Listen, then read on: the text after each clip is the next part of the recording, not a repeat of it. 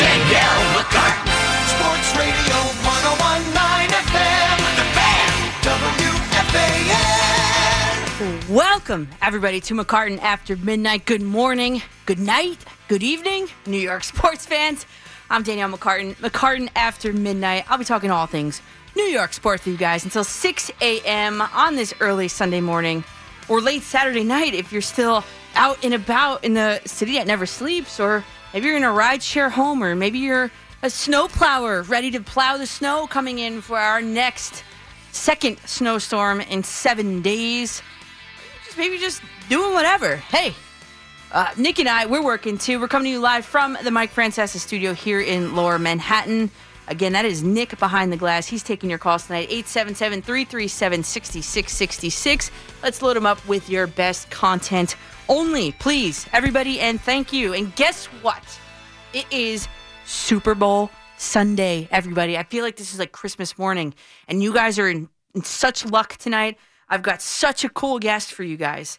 Um, if you've been tuned to my social media channels this week at all, that's at Coach M C C A R T A N on Twitter and Facebook.com slash Coach McCartan. You know that I dropped three clues in order for you guys to try and guess who it is. In case you mi- missed it and maybe you want to try to figure it out now, clue one was I wrote 2020. I put in a plane emoji and then an arrow pointing to a pirate flag emoji. That was supposed to get you to guess that in 2020, this player started out on the Jets and is now with the Buccaneers. Clue two was the hashtag Super Bowl with the special NFL Super Bowl logo emoji that comes up. And clue three was the phrase current player. And many of you guys did guess it. Good for you. I'm excited to announce that current defensive tackle for the NFC champion Tampa Bay Buccaneers will join us at 440 this morning, this Super Bowl Sunday morning. Then in the three o'clock hour, McCartan After Midnight's beatboxing returns with an extra special Super Bowl edition. I've got TJ Rives of the Tampa Bay Bucs Radio Network taking on Alex Gold, who is the co host of the Afternoon Drive show on our sister station, 610 AM Sports Radio Kansas City, the radio home of the Chiefs. Don't forget that you guys also have input in picking a listener's choice winner in my live Twitter poll. So that is going to be within the three o'clock hour. Was gone some beach somewhere. There's a big umbrella casting shade over an empty chair. So while we're here with two feet of snow on the ground, expecting up to eight more inches today, starting by 7 a.m. this morning. Right now, there's a wind chill of what, 29 degrees right now? The forecast for kickoff in Tampa is some beach. Blake Shelton, 67 degrees with a 4% chance of precipitation. Good for them. They might even need to wear a light jacket to the game.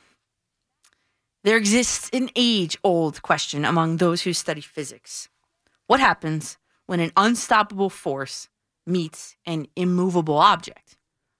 Perhaps their question will be answered later today on this Super Bowl Sunday when the red hot, flashy Kansas City Chiefs collide with the rock steady Tampa Bay Buccaneers. Patrick Mahomes and the Chiefs are on the precipice of kicking down, busting down the door of becoming the NFL's next dynasty. And in fact, they're looking to become the first back to back Super Bowl winners since guess who?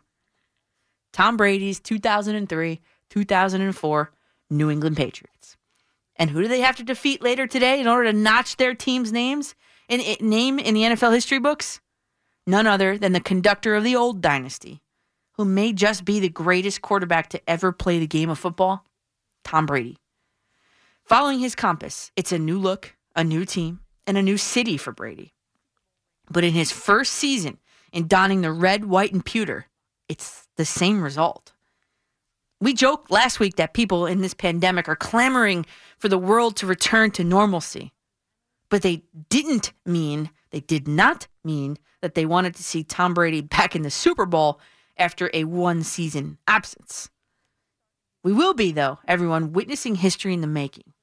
What an achievement. Brady is alone in being the NFL player with the most Super Bowl rings in his jewelry box, or more likely a biometrically lockable vault, which is what I would have.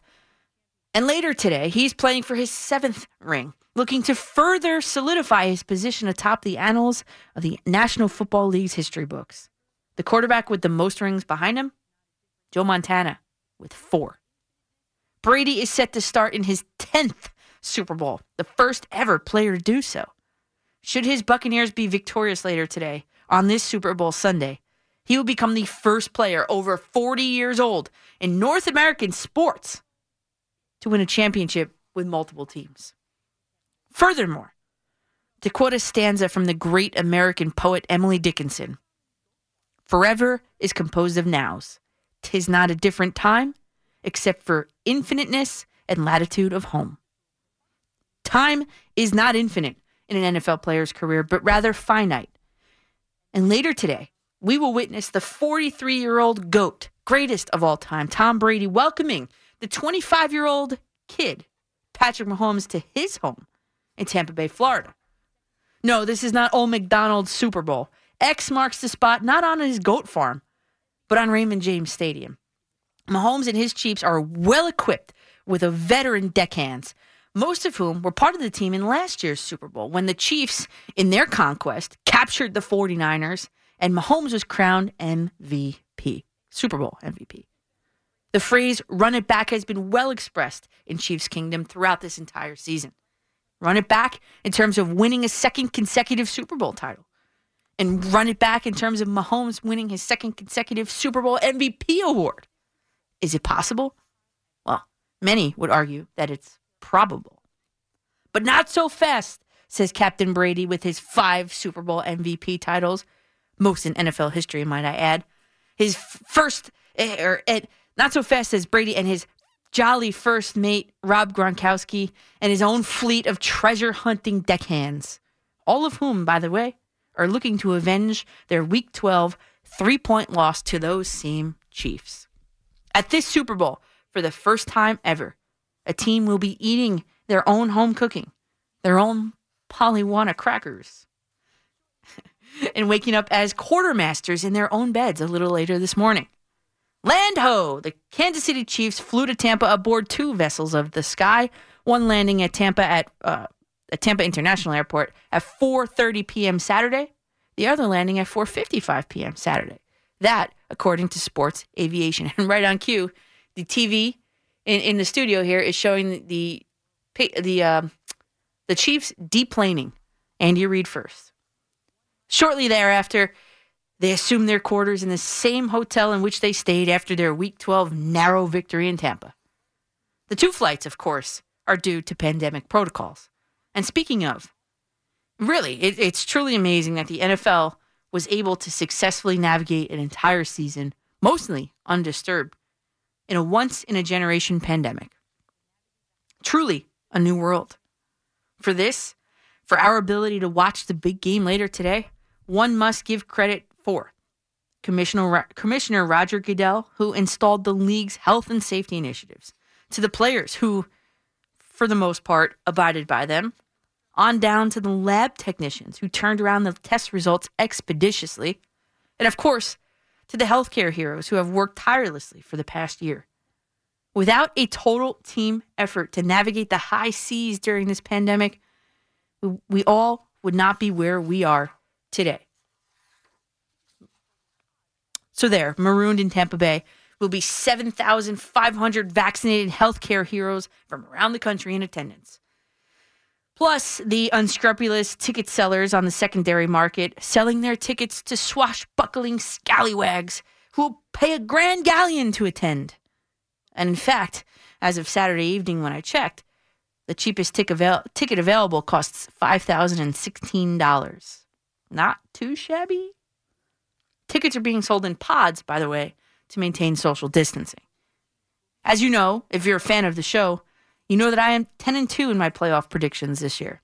I, of course, will have for you my Super Bowl analysis, bets, and prediction based upon the hours of research as you've come to expect from me. But for what it's worth right now, I pulled you guys on Twitter on Saturday. And 32% of you guys think that the Buccaneers will be walking the plank on that ship in Raymond James Stadium, which, do the math, means that 68% of you guys believe the Chiefs will be hoisting the Pirates' booty, the Lombardi Trophy, oh, Ahoy, mateys. Also, throughout my program, and I'm very excited for this. You guys know I like, like you know, really enjoy music. All of the music you're going to hear coming out of breaks will be by Super Bowl performers. The Weeknd, who's obviously doing the halftime show, and Eric Church and Jazmine Sullivan, who are the national anthem singers. So, by the way, in case you didn't know, kickoff is at 6:30 p.m. on CBS. And this is interesting. It's streaming via the CBS All Access if you pay for that app already, and it's streaming for free on CBSSports.com. I'd be interested to see the breakdown of the numbers of viewers that each category, um, you know, how many people watched based on each of those three different avenues to watch. You know, after the game, who consumed the game in which manner. So maybe that could be something that that we discuss next week. But more locally, there has been some non-news on the Mets front, of course, and that being Trevor Bauer.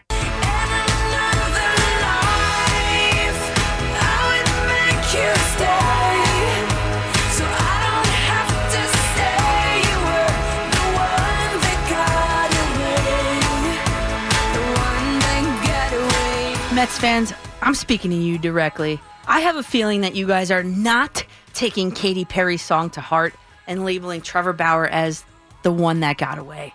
In fact, only 3% of you guys that voted in my Twitter poll earlier Saturday morning said you were heartbroken. I used the word heartbroken that he signed with the Dodgers. Conversely, 56% of you said that you were, and I used the word relieved. Yes, the Mets dodged a huge bullet on this one. You heard it here, right here, from the very beginning. I did not want nor recommend that the Mets sign Trevor Bauer. All along, I've called him a want and not a need for that team, borrowing a phrase from my dad, of course. Nevertheless, Trevor Bauer is an LA Dodger on a massive contract. In fact, for this upcoming season, Bauer has the highest annual contract value of any Major League Baseball player, edging Trout by about $3 million. Mike Trout, that is. The Dodger deal is structured as follows: three years, 102 million.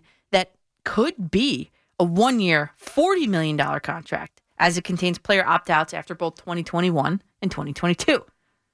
So this season, Bauer is uh, ready to make 40 million dollars. Should he stay on in 2022, he's making 45 million dollars, and in 2023, he's set to make 17 million something tells me he's going to be opting out before that year. Does the addition of Bauer anoint the Dodgers as having the best rotation in all of baseball? Well, maybe. They have three Cy Young winners in that rotation David Price, Clayton Kershaw, three times, by the way, and Bauer. Teams with three former Cy Young starters over the last 25 years, few and far between. The 2021 Dodgers, the 2014 Tigers, 2019 Giants, 2001 Red Sox, 2000 Yankees. That was Clemens, Clemens, Gooden, and Cone. And then, of course, the Braves of 97, 98, 99, 2001, and 2002. So that's it. Just a few of them, though. Seriously. Last week, I told you that Sport Track, or Spotrac, I'm sorry, estimated his value to be at $29.2 million annually. This is a gross overpayment by the Los Angeles Dodgers, who now are in the worst position right now, by far, in the league in terms of luxury tax payroll. With Bauer on their books right now at 216 in the morning on Super Bowl Sunday, they are $29 million over the limit for 2021. This sounds like a huge gamble on a guy who had a great season. Let's be honest, a great season in 11 starts during a 60 game shortened season with a weak schedule. I also told you last week, if you listen closely, I said this. This is a quote. I said, keep in mind that Bauer is from North Hollywood and he went to college at UCLA, which is not far away. So he seems like a little bit of a homebody. I told you that last week, and here we are now. Trevor Bauer, you're going back to Hollywood. The third option, by the way, in my poll was I used the word annoyed. 41% of you said that you were annoyed that Bauer signed with the Dodgers. And I'd like to explore that a little deeper tonight. But here are some of the online reactions in the meantime. At Sachin Roklani said, with how he handled things in the end, I think it's good that he didn't end up here. Can't treat a fan base like that. Disgusting. At Fleisch Charlie says, I am both annoyed and relieved. Annoyed that he used the Mets, but relieved that a mediocre pitcher is not worth $40 million a year. And a third reaction is at, from at Shamori R. He said he would have crumbled in the New York market. And no, LA is not a comparable market in terms of scrutiny. But furthermore, everybody, I then ask you hypothetically, if Trevor Bauer has a Cy Young season or a Cy Young caliber season and decides to opt out after 2021, in which would presumably would be a much improved financial climate in the MLB and hopefully with a new CBA in place, would you welcome him on to your Mets? Or maybe even, how about your Yankees? That wasn't the question, though. But I'll hear from you tonight, Yankees fans, if you'd like. Bauer's agent, Rachel Luba, went on damage control immediately, in my opinion, with a tweet that said, Mets fans, y'all will forever hold a special place in my heart. Thanks for all the memes and photoshops. She put a blue heart and then an orange heart and said, You can hate us, but we still love you. Hmm? Weird. Perhaps an emotional mo- vote on my poll. That might have been too soon, but it went exactly how I is- expected it to. I asked you if Trevor Bauer puts up another year like like he did last year, are you welcoming him back onto your team or to your team? 85% of Mets fans said, hell no. That leaves what? 15% of Mets fans saying, yes, he's among the best. Hollywood Bauer picked a market to expand his presence. There is no doubt in my mind that that did not factor into his quote unquote decision. His social media presence, his announcement video, and his troll job. It's been done in other sports, but is it right for baseball? We could discuss that tonight. Major League Baseball's seemingly incapacity to market its stars, forcing them to take it upon themselves to do so if they so choose. The Mets offer to Bauer, by the way, at least for 2021, was would have been $40 million. If that tells you anything, it's that they are willing to exceed the luxury tax threshold. And that may have just played right into Jackie Bradley Jr.'s favor, though. So, what's next for the Mets? What's next for the Yankees? Who is my recommendation to fill the rotation spot that Steven Matz vacated and that Trevor Bauer opted not to take? Well, I'll fill you in tonight. And of course, it's Super Bowl Sunday. So, lots to do tonight, lots to get to. I have set the table for you guys. It is time to eat. I cannot wait to talk with you guys. 877 337 6666. I'm Danielle McCartan after midnight on the fan in New York City. Get ready for Super Bowl 55. It's Tom Brady and his Tampa Bay Bucs and Patrick Mahomes and his Kansas City Chiefs. And we've got full color coverage and all the play-by-play tonight at 6:30 with our pregame coverage underway at 2 p.m. exclusively on the Fan, Sports Radio 1019 FM and Sports Radio 66 WFAN and WFAN FM, New York.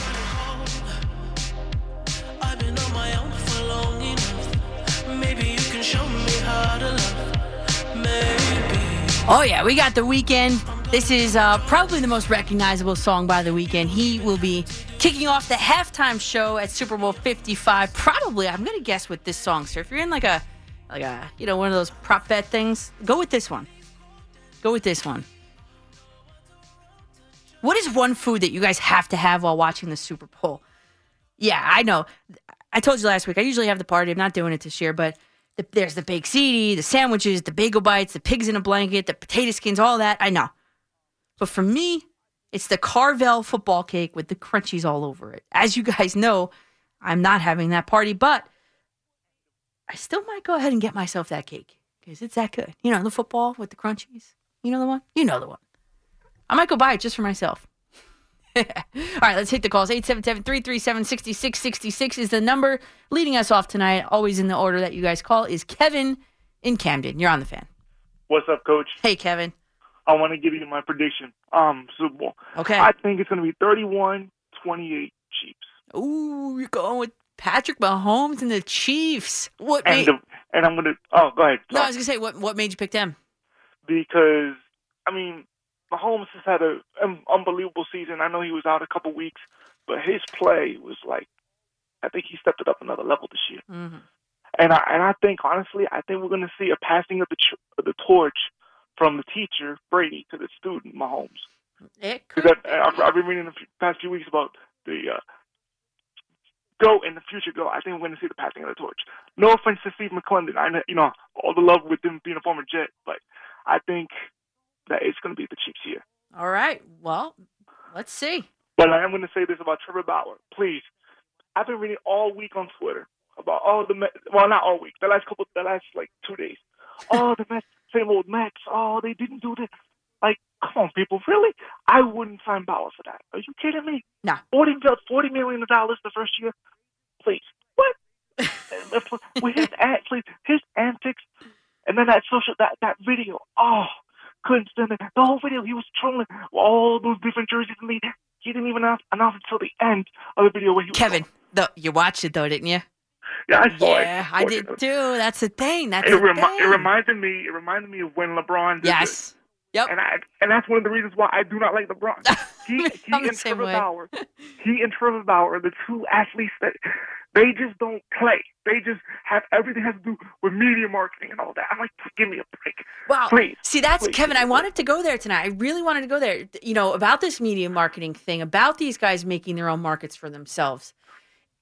You Yeah, know, I. I I thought the video was cheesy, but I, I like what he, I like the engagement that he generates on social media. I have to Yeah, say, and I, I, I don't wish him. You know, I wish him the best. Like, but you know, do, do, I think the Mets made a mistake? No, I, I don't think they did. yeah, yeah. Getting back to that, the Mets did not make a mistake. If you're a Met fan, you're like, you're, you're heartbroken. If you're one of those three percent of people in my poll that voted that you were heartbroken, I don't know what to tell I you. I was I was not. but real quick, I want I know this is what when I when I wasn't going to mention, but the Derrick Rose rumors. I mean, people are. I mean, I don't get why people are hating it. The Knicks fans are acting like the Knicks are going to give up the farm for him. Mm. I mean, he's 32, 33. The, the Knicks, you guys really think you're going to give up a lot for Derrick Rose? I mean, really? What? Maybe Frank Ntilikina? What has he done? Nothing. If you're going to give up stuff, you know, him for Rose, do it. As long as you don't give up a first round pick, do it. Yeah, just- and- and- yeah. I mean, and- oh, you mean I'm a future first round pick? me, Yeah, yeah. Oh, Elfrid Payton.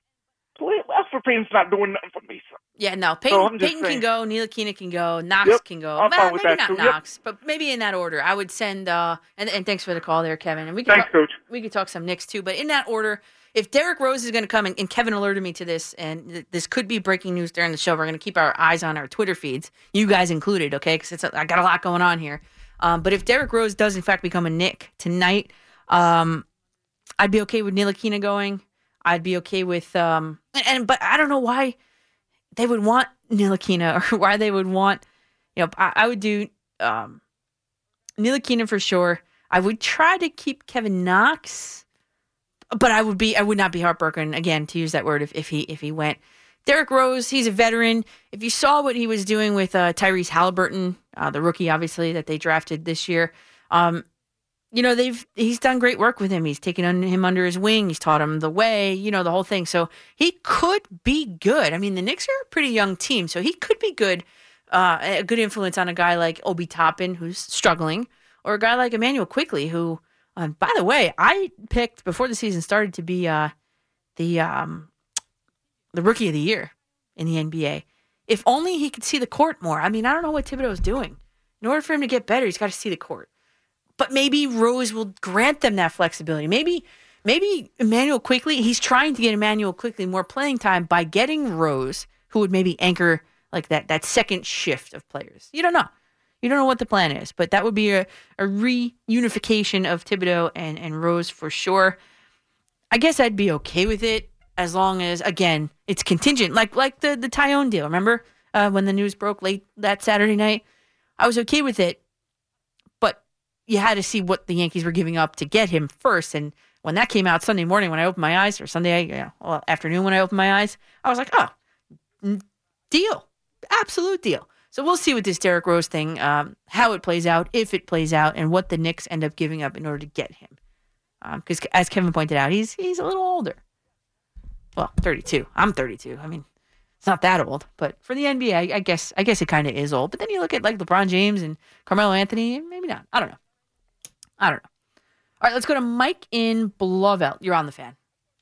Oh hi, hi, um, hi Danielle. I just want to thank you for tweeting me. back. I sent you a tweeting uh, a message on Twitter. You tweeted me back about calling the show. I said I'm very impressed first time. Oh yeah, Mike. I, I answer everybody. I'm glad you called in this week.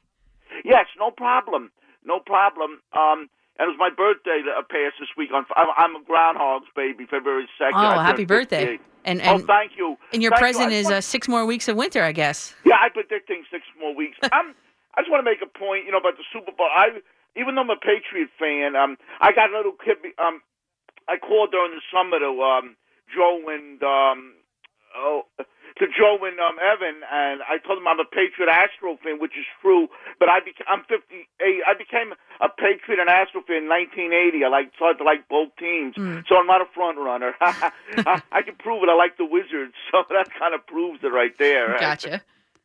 Yeah, my brother made a point. He said that you know your two teams have been accused of cheating. The Wizards, are, even if the Wizards, are so beating if they cheated, when it wouldn't help. them. You know, that was a thought that crossed my mind, but I didn't want to go there tonight. But what do you want to say about the That's Super. Bowl? yeah, yeah. About the Super Bowl. Um, yeah, my, I- I'm I'm predicting 31-20. I hope it's 31-28 because my numbers are one and eight. But I'm predicting 31-20 Kansas City. Um, Kansas City. Uh, and also, I think in the Super Bowl, what do you think? I think that the Chiefs are going to counter cross them and, and maybe try to run at first to try to fool um, Tampa, Tampa because everybody's expecting them to pass. You know what I'm saying? Yeah, uh, yeah, and, and Mike, and uh, did you want to make a baseball point before you go? Yes. Okay, yes, sure. Oh, um, I also about the Astros. Yeah. Um, we we resigned um, we resigned um, Mickey Brantley, which is which is good. We lost Springer, but we, we you know the high on Myles Straw. Are you familiar with him? I am not. Oh, he's supposed to be very good. Okay. He's a slap. But they said they should require reacquire Collin McHugh. I, my brother doesn't think it's a good idea. What's your opinion on that? You know, Mike, I and thanks for the call there. I, I, I don't know much about McHugh. I'll be honest with you. Um, yeah, really much at all. Um, I haven't really seen his name come up in, in any discussions, so uh, I might have to get back to you on that. If you tweet me again, I can I can definitely get back to you on that. Um, and, and as far as the, the game plan, the game strategy for the Kansas City Chiefs, you think, Mike, you think they're going to be uh, coming out running the ball? Um, I don't know. I don't know because I think if you're the uh, if you're the Kansas City Chiefs, you're gonna want to come out and and throw the ball at this defense. I don't think you're gonna get much on the ground, especially against that that fearsome front four of Suh and JPP, and we've heard the names all week, right? So maybe to open up the pass, they could start run run. They're going to run, be running some jet sweeps, some run pass options. It's it's going to be all sorts of trickery. It's going to be Tyreek Hill in motion. Um, so what the the Bucs need to do is just kind of like stay home. They need to stay home and don't fall for any of it. But as far as running the ball, I don't know if they're going to be able to, to successfully do that. The Chiefs. I really think that in order to win this game, they're going to have to beat the Bucs through the air because if you look at the Bucs defense, up front they're stellar. The linebackers are good. Then you get to the secondary, they're very average. So um that is the point of attack and that's where Tyreek Hill over the top comes in.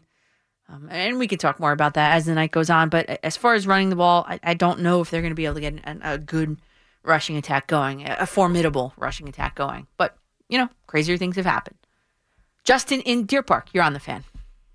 All right, hey Daniel, how are you? What's up, Justin? All right, well, I want to make a point about, Ke- about Kevin Durant and stuff. That was horrible. Yeah, invaded what was how that? the way how they excuse my language. I'm, I'm trying. Wait, to want to say this. Justin, be careful. Be careful. I'm going to have to cut you. It's all right. Screwed. Okay, Yeah, that's I'm not- good. I don't. I will. Don't worry. I was thinking of words. I hear many words on the fan, but okay, good.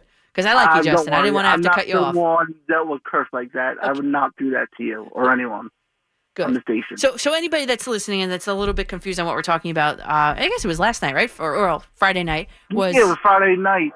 Kevin Durant was not allowed to start the game because of uh, they were wait, awaiting uh, test results from uh, not him, a, a contact of his. Um, the first test was positive. The second test was inconclusive. They allowed him at, at, at which point once it, one, I guess once it came back as inconclusive, they allowed him to go into the game, and then they yanked him with like five minutes to go in the in the third quarter, saying that the test was positive.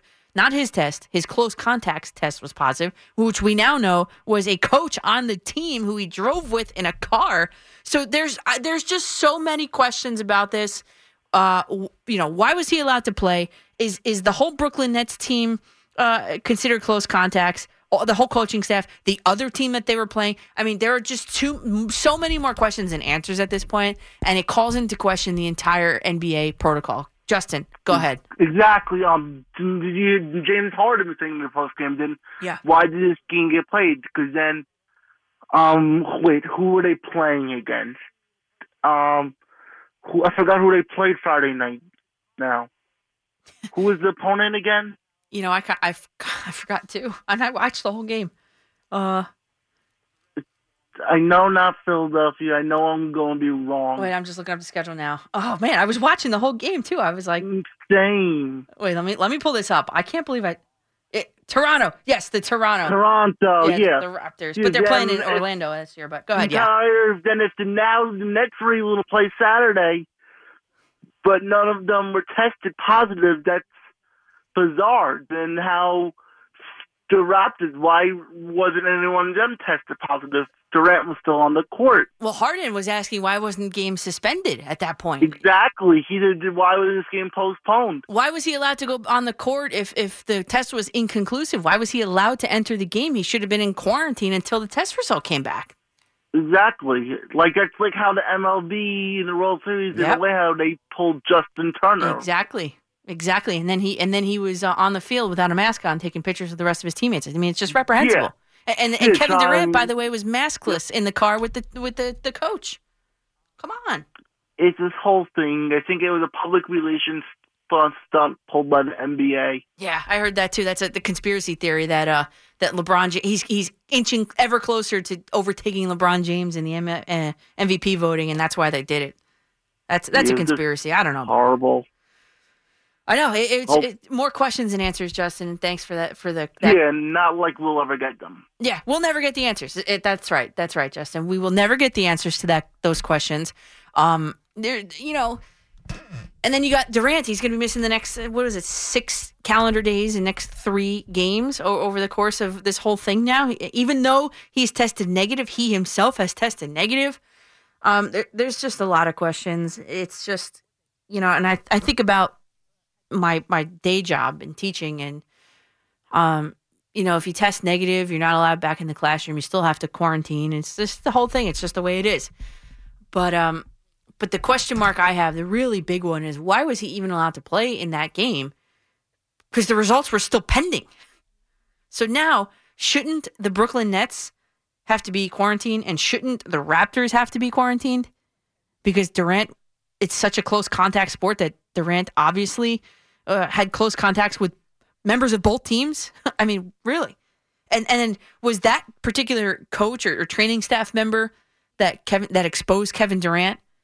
Was Kevin Durant the only player that he he worked with or she worked with? I mean, probably not, right? Like, I mean, let's use deductive reasoning here. Probably not. And then you watch the post game. You heard the word confused by pretty much every single player.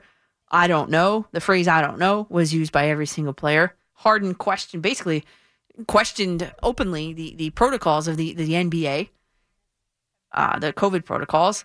Steve Nash didn't, he said he didn't want to speak too much about it because um, he, he, you know, he didn't have all of the information. He was still processing, you know, the loss, by the way, to the Raptors.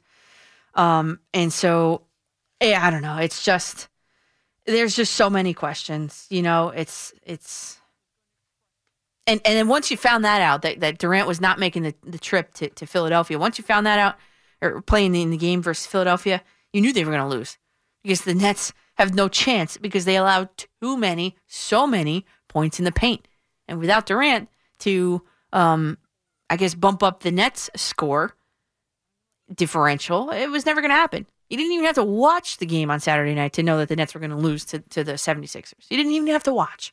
Embiid w- was was going to crush them. You knew it. You knew it already. So good. I'm glad we got some baseball talk going. We got some basketball talk going, um, and of course it's Super Bowl Sunday, everybody. So um, you guys can get aboard 877-337-6666. I want to reference an Evan Roberts poll from last week. And, uh, and I'm going to let you hang there for a little bit over, over this short little break here, but it was a great poll. I have a great answer to it. And I'm sure you guys all want to know the answer as well. So I'm Danielle McCartan with you on the fan until 6 a.m. on this Super Bowl Sunday.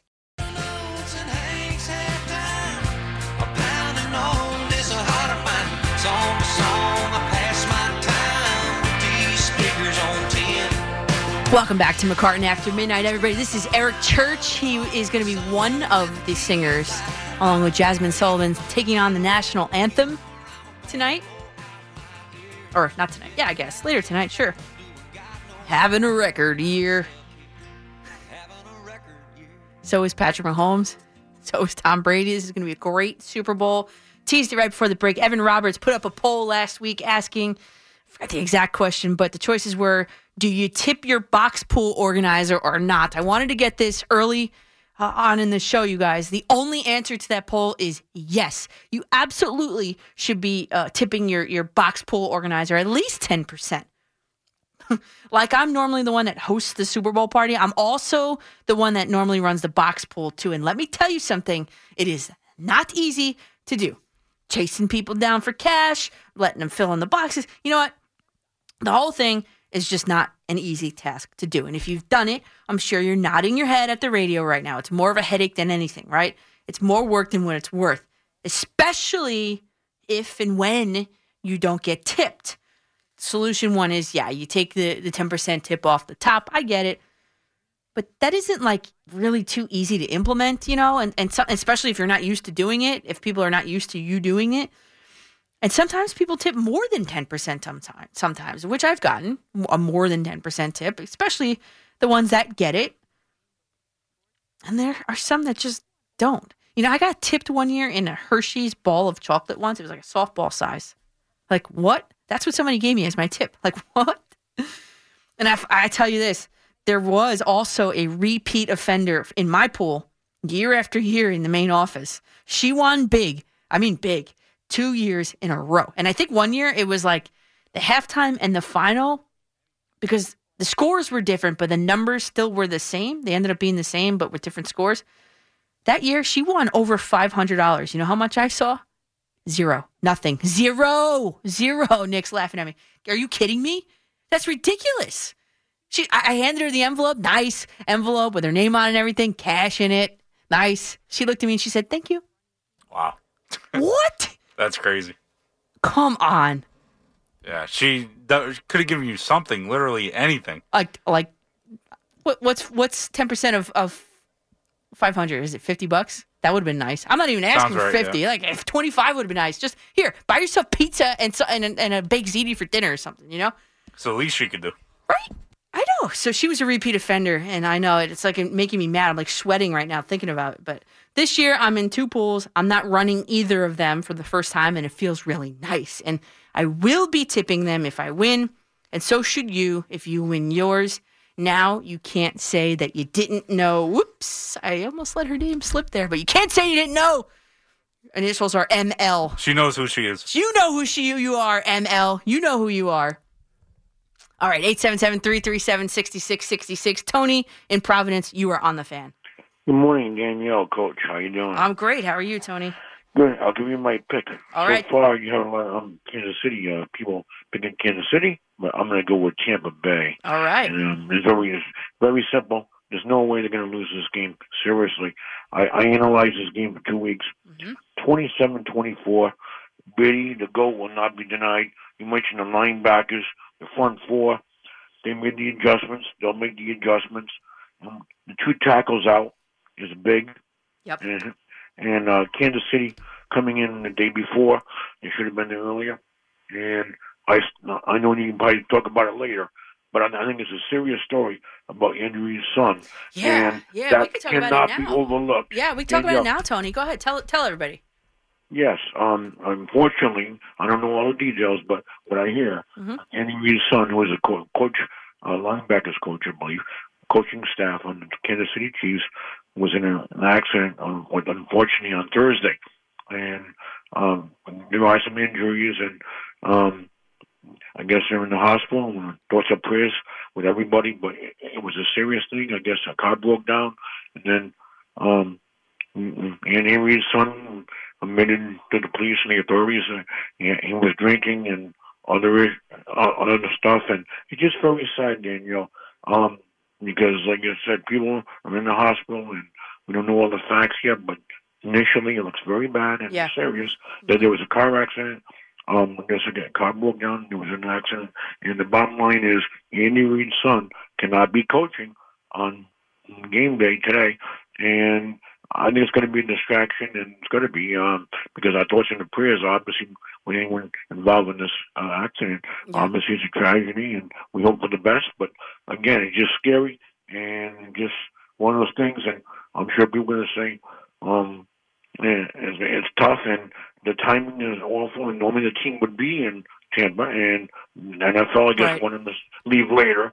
But the whole thing is, it's very sad in any accident when when you get drinking and driving, and when you admit to the police that there was alcohol, people look um very serious, take that very seriously, Danielle. Yep. And I want to get your thoughts about it, but I think it's going to be a distraction. And I don't know how CBS is going to handle it in the media, but it's been reported on uh, NFL Network and on Yeah, the it's station. all over. Yeah, sure, Tony, and, and great point, and that's you know that that's a good a good thing to bring up here. So, yeah, but he nailed the story basically, and, and there's a five year old kid that's uh um with life threatening injuries. So you know, like like Tony said, thoughts and prayers out to everybody involved in that accident.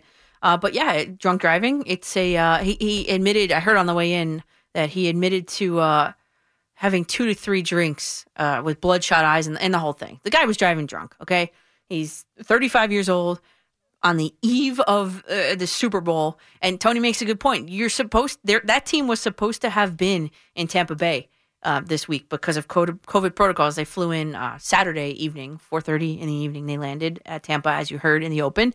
Um, but but yeah, um, it's a serious thing, and and the underlying thing is is the the, the um the insidious question is is that a um a distraction. You know they're professionals. You would think that they would be able to block it out but again that's andy reid's son. That's just not a coach. It's andy reid's son. Which you know if if the kid doesn't end up pulling through it could be really serious you know? So um yeah it's a serious thing and, and we'll wait to see how it plays out. Um but it, it's obviously reprehensible.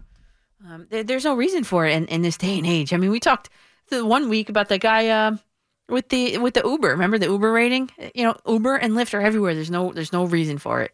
Really isn't. Uh, okay, back in the order that you guys called. Mike in Belmar, you are on the fan. Hey Danielle, how are you? I'm good, Mike. What's up? Uh, I didn't realize you're a teacher. What do you? What uh, grade do you teach? Uh, I did teach high school. Now I'm in the middle school. Oh, nice. I'm middle school too. I'm All seventh right. grade social studies. Oh, cool. I teach Italian. Yeah. oh, nice. That's awesome. Um, so I was calling about Brady, but before I get to that, I Yeah. wanted to, uh, as a fellow teacher, I wanted to give you some first. First, wings. Wings are a must for the uh, Super Bowl party. okay. All right. Wings. Wings are a must. All right. Yes, hundred percent. And then uh, I wanted to. So Derrick Rose, it, it looks pretty good that he's coming to the Knicks. Yeah, it does. He's with the Pist. He's with uh, Killian Hayes. Not. Uh, I know you were talking before Tyrese Halliburton, but Tyrese is in the with the Kings. Oh. So uh, yeah. yes, it's okay. I'm sorry. I'm, looking out for you. Hi, Just fellow teacher. Thank I'm you. looking just Thank looking you. out for you. Thank but you. uh, yeah, he's he's uh, he's the mentor in Killian Hayes Yes. distance. Yeah. Yeah. So Thank you. um, but yeah, so so uh, we went out, uh, nice dinner in Red Bank at Buonasera, and uh, Nice. my buddies, my buddies Miz and Schoon turned forty, so we went out for their birthdays, and uh, we had a nice discussion about Brady and uh, him being the goat and all that. Yeah. Um, and the discussion kind of centers around the whole fact of is it him being the best or is it circumstance? And one of our friends kind of dug into the numbers and said, you know, looking at Brady, he has over his career played with more all pro guys than any of the other quarterbacks in history. So is it well, is it cir- you know how much of it is circumstance how much of it is brady being brady and like if you plug in so if you plug in peyton manning into Brady sit- into brady's circumstance with Mhm. belichick and the patriots and now with you know what he, where he's now is it is manning winning just as many super bowls or is it just something about brady Yeah, you know, you know, or- that, so- I don't know. This is like a chicken and the egg thing too, because if it's, you know, is okay, is Gronk as successful as he has been? If it's Sam Darnold as his, his quarterback, you know, like does Brady make the players better? Better. Oh, 100 percent, hundred Right. percent. That's my argument. Right. Like you know, Randy Moss was pretty much dead with the Raiders for Mhm. two years before he comes to the Patriots that year, where he has 24 touchdowns and is all pro player because Brady makes him better. So how much of it is that, and how much of it is, you know, just circumstance. Like you know, he just fell into the perfect circumstance. You know, so it's it's just an interesting conversation. It's an interesting, you know, you, if Dan Marino had the circumstance Brady had, if if all these talented Yeah. quarterbacks had those circumstances, are there what is what is there what is there what do you so what do you think? Do you think it's more circumstance or more he's just the best? You know, and, and that's a that's a really good question, Mike. And, and I'll hang up so you can he- hear the answer there. And uh, I think having played sports myself and having had that Tom Brady mentality, you know, having talked to players that have played with Tom Brady, uh, Devin McCourty, Jason McCourty, Mike Teal, who was in the quarterback room with Tom Brady. I mean, as early as these guys, and, and what's his name? Uh, Mike Teal told me this. As, as early as he got there, Tom Brady was always there before him, always there after him, no matter what time he got there, always. So it's almost like Tom Brady demands that the players around him play up to his level or else they're out. So I'm not sure if it's, I guess in a way that could be considered circumstance, but like the play, he demands that the players around him play up for him. And the coaches have to coach better, know more, and coach better when he's there. So, yeah, it's a little bit of luck, I'm sure, right? It's a little bit of luck. But again, you were drafted in like almost what the sixth round. He was a sixth round draft pick. They said he was never going to amount to much. I mean, that's not circumstance. That's hard work. I was reading about his diet today. The guy doesn't eat tomatoes. He doesn't eat eggplant. He doesn't eat any sort of white flour. I mean, it, someone said uh, on the Tampa Bay Bucs, I, I don't remember who it was, but they said it's like a birdseed diet. That's that's what it takes, though. You know, that's what it takes. So I don't know. I, it's a good question. We can ponder it probably through thread it in through the rest of tonight. Um, all right, we could do one more really quick one. Mick in Rocky Point, you're on the fan. Hey Danielle, how are you? I'm you're, good, Mick. You're killing me with the, these hours. We got to get you earlier. I set the alarm to listen to you. Oh well, I appreciate that. You know. Maybe one day. Okay, Danielle, I just have a quick question. Yes. If you own the Jets right now, Hmm. the way that they are, with no uh, running backs, with no line, with no anything, Yeah. and you had your choice of four quarterbacks, and they were all 24. One was Mahone, one was Brady, one was Brees, one was Rodgers. Who would you take? Oh, so they're all the they're all the same age, and I'm just yep, picking all one. 22, right? All right, Mahomes, Brady, Brees, or who was the last one? Rodgers. Oh, Rodgers. Ooh, the MVP of the league this year just announced this last night. Um, I, that, you know, my mind went to which player could do more with less, right? That's kind of what the question is. So, Yep. um, probably it wouldn't be Brees. He would be out. Sorry, Drew Brees. Um, Rodgers needs a lot around him, I think, in order to make it to the big game, which we've seen. I'm just doing process of elimination. You're thinking out loud. Brady demands greatness from everybody else, but he's a he's an old school pocket passer. I think the NFL is going in the direction of Patrick Mahomes, so I'm I'm going to go Mahomes. Yeah, me too. Okay. Yeah, just by deductive reasoning there, Mick. Yeah, Mahomes. Okay. Anyway, uh, are you ever going to? Uh, would you like to have this job longer? You know, more hours or more days, or not really? Because teaching is really your thing. Yeah, I mean, we'll do it. I mean, it's hard to co- come in here, drive in. It's a little far, you know. And tonight, the Hudson Street was closed. It was ridic- ridiculous. Um, but sure, I'm open to it. Let's do it. Okay, really, because I got all my friends and family. We're uh, we're trying to get you on longer hours if possible, because this is just not good. One one day a week for four hours. You're just too good for that. Oh, my Mick, I appreciate it. Thank you so much. Anyway, uh, have a good evening. Thanks. Enjoy the game. Thank you. You too. Thank you. Talk to you next week. Go Bucs. Go- sure. I'm going to call you every week. We're going to get this going. Looking forward to it, Mick. Thanks. Okay. Take care, Daniel. Uh, yeah, that's an interesting question. Looking at all those guys and, you know, at that age, you know, 24, the prime year in their careers, I, I just by that deductive reasoning, I'd go Mahomes. What, what would you say there, Nick? That was a good question. Yeah, I'll go Mahomes too on that one. Just his ability to, to make, listen, as Mick was talking, the play that popped into my mind was, I guess it was versus the Bills, AFC Championship game this year. We've seen it tons of times, but just most recently, the underhand shovel pass to Travis Kelce for a touchdown. I mean, that's amazing. Like, that's just amazing to me. Seems like there's like no limit what he could do. Like Yeah. the the possibilities are endless with the ways he can score, and it's just unbelievable to watch. Yeah, it's it's like you're watching a Madden game sometimes, and especially in, in week twelve.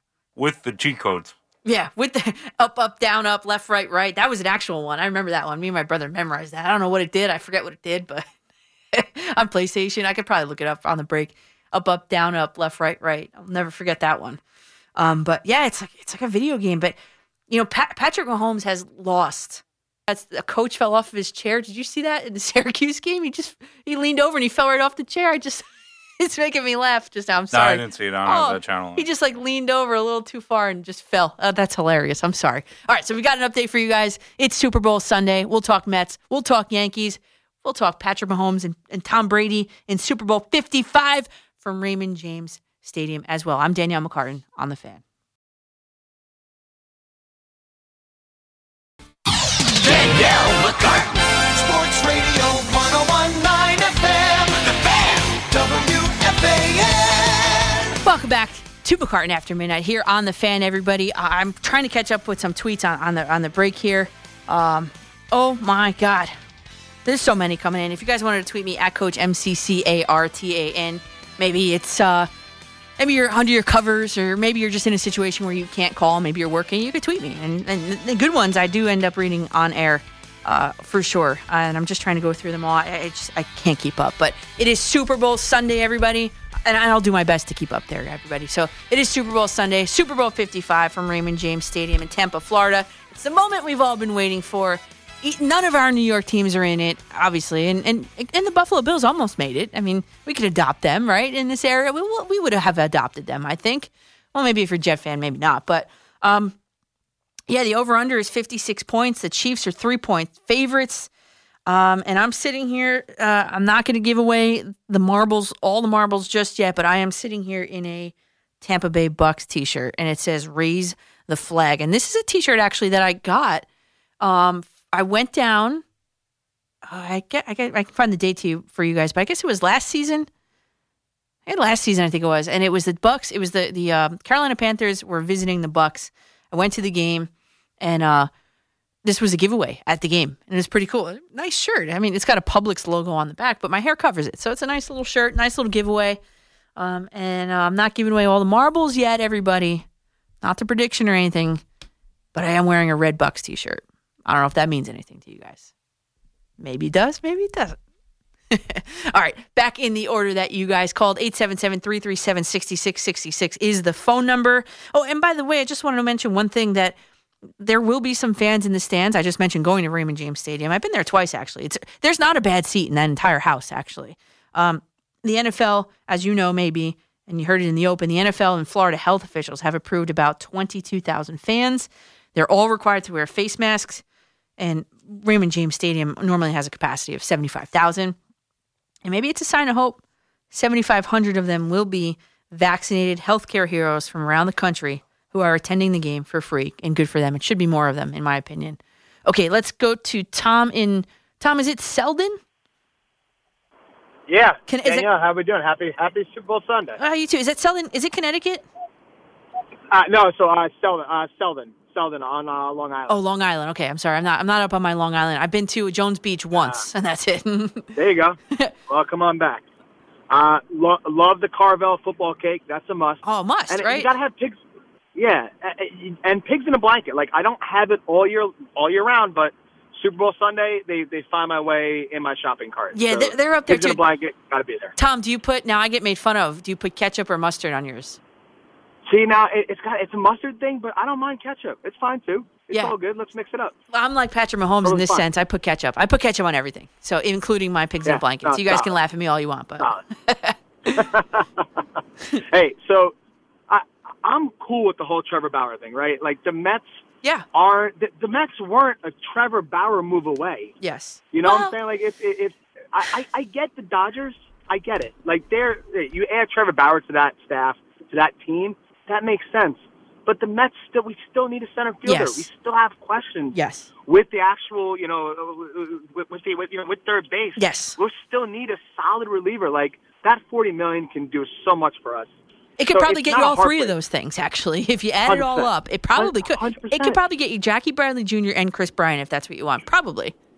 And I know Kris Bryant slam come via trade. I know that, but you know, I'm talking about his exactly. salary. But Yep. still, right, with, without a doubt, and, that's why again, I, it, it, it's a different situation. But this is next year, and look, we have those pieces, and we miss Trevor Bauer. Yeah, I think I would feel a little bit more heartbroken. But Yeah. yeah, this is not as to your open. This wasn't a need. This was a want. If we would have signed him, great. If not, this is not a big deal. We need to move on, and, and we can't. There's no need to be salty about it. Yeah. like it's it's fine. I agree with you, Tom. Absolutely fine. And, and the best part is, and the best part is the whole thing is that it showed you that the Mets are willing to exceed their their luxury cap allowance here to, to go over. So that's a good Bingo. sign. That's a This- silver this is lining. Not same old Mets. Yeah, right. Right. This is not same old Mets. They were they were willing to go there, and it just shows that hey, we're they're still not done. They're going to turn around and still do more. So I, I'm I'm happy about everything. Teams teams looking good, and uh, this is the year that we we sort of have to prove like this is the make it year that we're going to do something in the playoffs. Like we just can't have these midsummer, uh, you know, uh, extensive losing streaks Mm-hmm. where you know that sort of that stench of you know the underperformance. This is the year where we got to somehow make a statement, and that's what we need to see. Uh, it's it's got to be there this year. Yeah. Tom, and, and I'm totally with you, and, and thank you for the call. That's a, that was a good call. Yeah, yeah, I, I'm totally with you. The Mets need to make a statement this year. That has to be it. And, and for those of you crying about, you know, the Mets, same old Mets. Actually, it's not the same old Mets. I mean, you got one of the best shortstops in the league via trade. Would would that have happened in past years? I don't know about that. Right? Um, you, you've added so many pieces. Carrasco, you know, Lindor, obviously in the same deal. Uh, Trevor May. I mean, there are so many additions to this Mets team. This is going to be a new look Mets team, and I think that people are going to be pleasantly surprised. But as he just pointed out, yes, there is a need for center. In this order, I would rank it: uh, center fielder, that's a need. Third base is a need. J.D. Davis, you're marching him out there as your everyday third baseman. Yikes! Uh, I don't know about that. Okay, so then maybe we look if you're the Mets to look at other options at third base, but but center field needs to be the priority. And and if you locked up Trevor Bauer, center field was going to be off the board. Third base was going to be off the board. You got Syndergaard coming back. That's going to be like adding at the, like like the Yankees seem to do every single year. That seems like adding at the deadline, adding player back from injury at the quote unquote deadline. There you go. Okay, let's go in the order that you guys called. Of course, Ruse in Melville. You're on the fan. Hey, hey, what's going on, Danielle? Here comes the fastest five minutes in sports. You ready? Oh, five minutes. I don't have five minutes. What do you got for me? Quickly, go ahead. Go ahead. Go ahead. I'm, I'm teasing. I'm teasing. No, first off, just very happy that the that the Mets did not sign Bauer. Yes. As I told you, I was so happy about that. You know, what very the guy's so overpaid, it's ridiculous Mm-hmm. uh, for a career four, four ERA guy. Um, what I think the Mets are going to do, I think they're going to sign Almora, and I think they're going to somehow pull off a trade uh, for Kris Bryant before the season starts. Yeah. Um, I think that's what's. I think that's in the works now. I just think it's very, very quiet. Yes. I, you know. I yeah, that, you're right. Yes. What I mean, do you think that? I mean, I think that's going to happen. Um, and the uh, just to switch, you know, switch you off the uh, the Mets for a second. The one thing the the Nets, you know, I'm watching watching the Nets. You know, I'm, a Laker fan. You know, I, I just grew up idolizing Magic Johnson. But um, the one thing the Nets are are, are missing is uh, is is something in the post, man. And um, there is a lot of guys, uh, free agency wise, on the uh, you know, looking for a job. And I'm just I'm not sure why they they haven't looked to uh to add some uh some paint help, you know, guys Yeah. that you know some Brutal. some like yeah, like I mean, what do you think? You know, have you have you looked to see like some some smashes in the paint? Yeah, I don't have any, uh, you know, name recommendations. And thanks for the call, there, Rose. I don't have any name recommendations, but you know, part of it too is not just uh, yes, you need you need the height, you need all that, right? But part the other part of it is you, you need to be able to to to have the grit to play defense. I mean, defense. Listen, I wasn't the the most skilled basketball player. I really wasn't, but I played hard and I played defense, and that's the thing and the Nets are getting killed in the paint every single time. Yes, you know you could use some help, and they've added some some some taller guys. They have, but you know why are they always on the bench? You know, I don't know. I just I, part of me thinks, and and there's there's this insidious thought, and I mentioned it on here before that that just Steve Nash is just in over his head as a first year head coach, dealing with all with the pandemic, dealing with the big three and the pressure that comes with coaching the big three. That it's almost like he doesn't. I would love to sit at a practice, and I would love to see how hard the Nets practice because my motto always is: you practice how you play. And based on the defensive effort that the Nets are outputting, I could probably surmise that they're not practicing too hard. Right? I mean, can't you see it? it doesn't that make sense? I don't know. Uh, but yes, they need some help in the paint. I don't know where it's going to come from. I don't know how it's going to come. I just hope and pray to God that it is not going to be a trade of Joe Harris. My uncle's a big Nets fan. He texts me every single game, or almost every single game, and he said, When are they going to ship out Kyrie Irving for a big dude? When are they going to ship out Kyrie Irving? I always tell them they're not going to ship out Kyrie Irving. They're just not. So then you look at, okay, Harden, Irving, Durant. Does that make Joe Harris expendable? I hope not. Joe Harris is a sharpshooter. He's one of my favorite players on that team. All right, back to the calls. 877 337 6666. Mike in West Palm Beach, you are on the fan. Buongiorno, professore eh, Danielle. Buona mattina, Michele. Grazie, grazie. I wish I could speak more Italian. Um, you know, I, I, I can get into a decent conversation, but I know more uh, curse words. well, Uh, anyway, I wonder, You know- Nick, do we have to bleep out the curse words if they're in Italian on here? Do we have to? I think we might have to. Oh, okay. All right, Mike, you- we can't do that then, Mike. I, I probably wouldn't know what they are, but just you know, give me a thumbs up if it is. I, I'll tell you, there's another good uh, producer, Nick. uh, chatted with him before I got on deck, and um, yeah, I'll, I'll tell you so much to say, uh, Danielle. Um, first of all, um, when I was listening to your show last week, you have a chance to win 777 Yes. shekels. Yes, I do. I, I, I'm rooting for you. You, you need Brady, right? Brady and the Bucs. I need Brady in the Bucs. Yes. Okay, that's cool. That's cool. And it's only on a Um, thirty-five dollar bet. That's it. I got him at like plus whatever the math is, twenty-two hundred uh, in March. Right. So Why couldn't I bet like that back in the day with blackjack and, and you know high stake poker? Oh, please. But when those days are in the rearview mirror, you know, thank Yeah, God. yeah. Um, you know, uh, it- it's funny. Um, I, I got yesterday's post. I, I get uh, yesterday's post, and you know, I, I made some notes on there, reference. Um, my, my guess is, you know, with the Super Bowl, if I'm glad I'm not betting. Um, if I did, it would be a nominal bet. But I got to go with. I was a drummer back in the day. Wasn't a singer, but I got to go with Kansas City. Kansas City, here I come. Oh man, guess what, Mike? When I went to Kansas City, I, that was like my theme song for the whole weekend. Fats Domino, love it. Love it. We played that at an open mic night. You know, I had a full set of drums years ago. Now I got a, a tall wood grain conga. You know, I'm the percussion. Yeah. I make that thing abla. I make it talk. uh, anyway, um, you know, I, I called up. Um, I don't know, quarter to three. Woke up early today, and I said, "Damn, it's busy. You, you have a good following." It was a caller a while back who, who uh, expressed himself very well. You know, uh, I'd like to see you on more, uh, hear you on more during the week, but um, you know, it, it's good stuff overall. Um, now, uh, on the back page of the post, a longtime Mets fan. I was 15 when I was at the '69 World Series. Eight dollars standing room only ticket. Um, Wow. I shook I shook Willie Mays' hand in the parking lot, '73 after the game. That was pretty cool. Yeah, oh yeah. And um, when they filmed the movie The Odd Couple, uh, I was there. That was '68, the triple play. That first time I saw Roberto Clemente and uh, the Pete Rosebud and fight. Pete Rose was on Long Island five summers ago. I'm chatting with him. He he was at a, a seafood joint. And uh, oh yeah, I, I go back. Um, but um, even I mentioned Danielle, my buddy Freddie from uh, senior softball. His nephew was Chad Henning. Yeah, I remember. You know? Yep. hmm Yeah, yeah, yeah. And um, and I'll tell you, um, I know you made the softball team, and I hope you kick some serious butt. Don't worry, I will. I know you will. and um, and what else? Uh, oh, here's what I wanted to mention. Look at the XGM uh, of the Mets. Uh, terrible. And now Callaway, he, he's uh, you know giving you the, the Babe in the Woods routine from Goodfellas. Don't give me the Babe in the Woods routine. I mean, it's disgusting. Uh, you know, I have a daughter. Um, and that guy to call from Melville, that's where my daughter lives. Well, she teaches uh, out in Suffolk, whatever.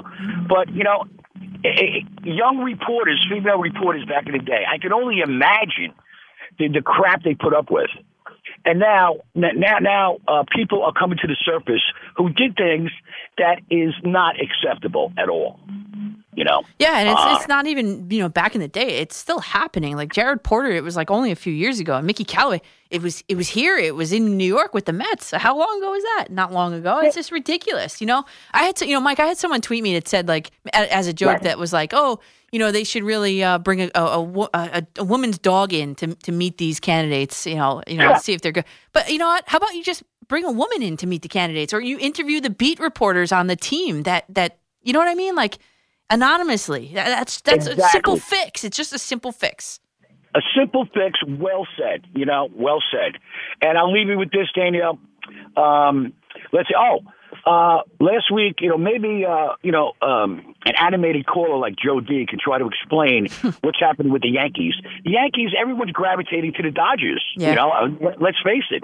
The Pinstripers, you know, unfortunately, they're going to come up empty. They still owe, uh, uh, stand what two hundred ten million. Um, and I'm glad Bauer, like you said last week, I'm glad he went to La La Land because.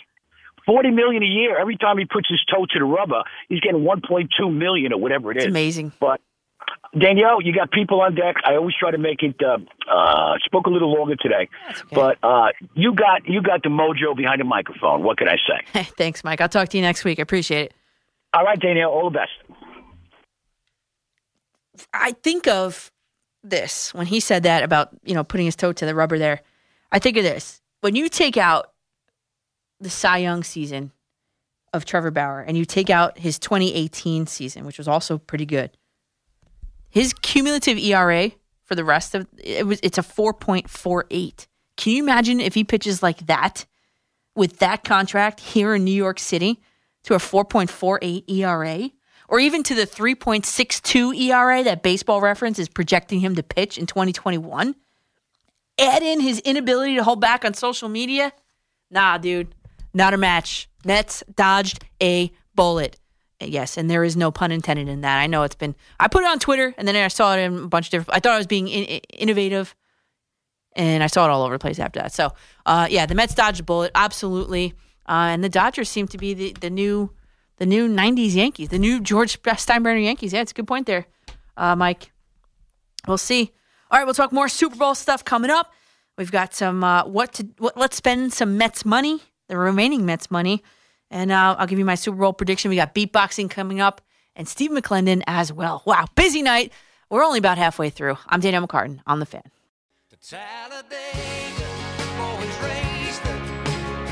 Whiskey in your glass. You're listening to the Cool Tunes. Eric Church, one of the national anthem singers. Super Bowl 55. I'm a huge country fan. I don't know if you guys know that about me. I like lot, all kinds of music, but I really love country music. And I, I really like Eric Church. Uh, I got some tweets on, on the break here.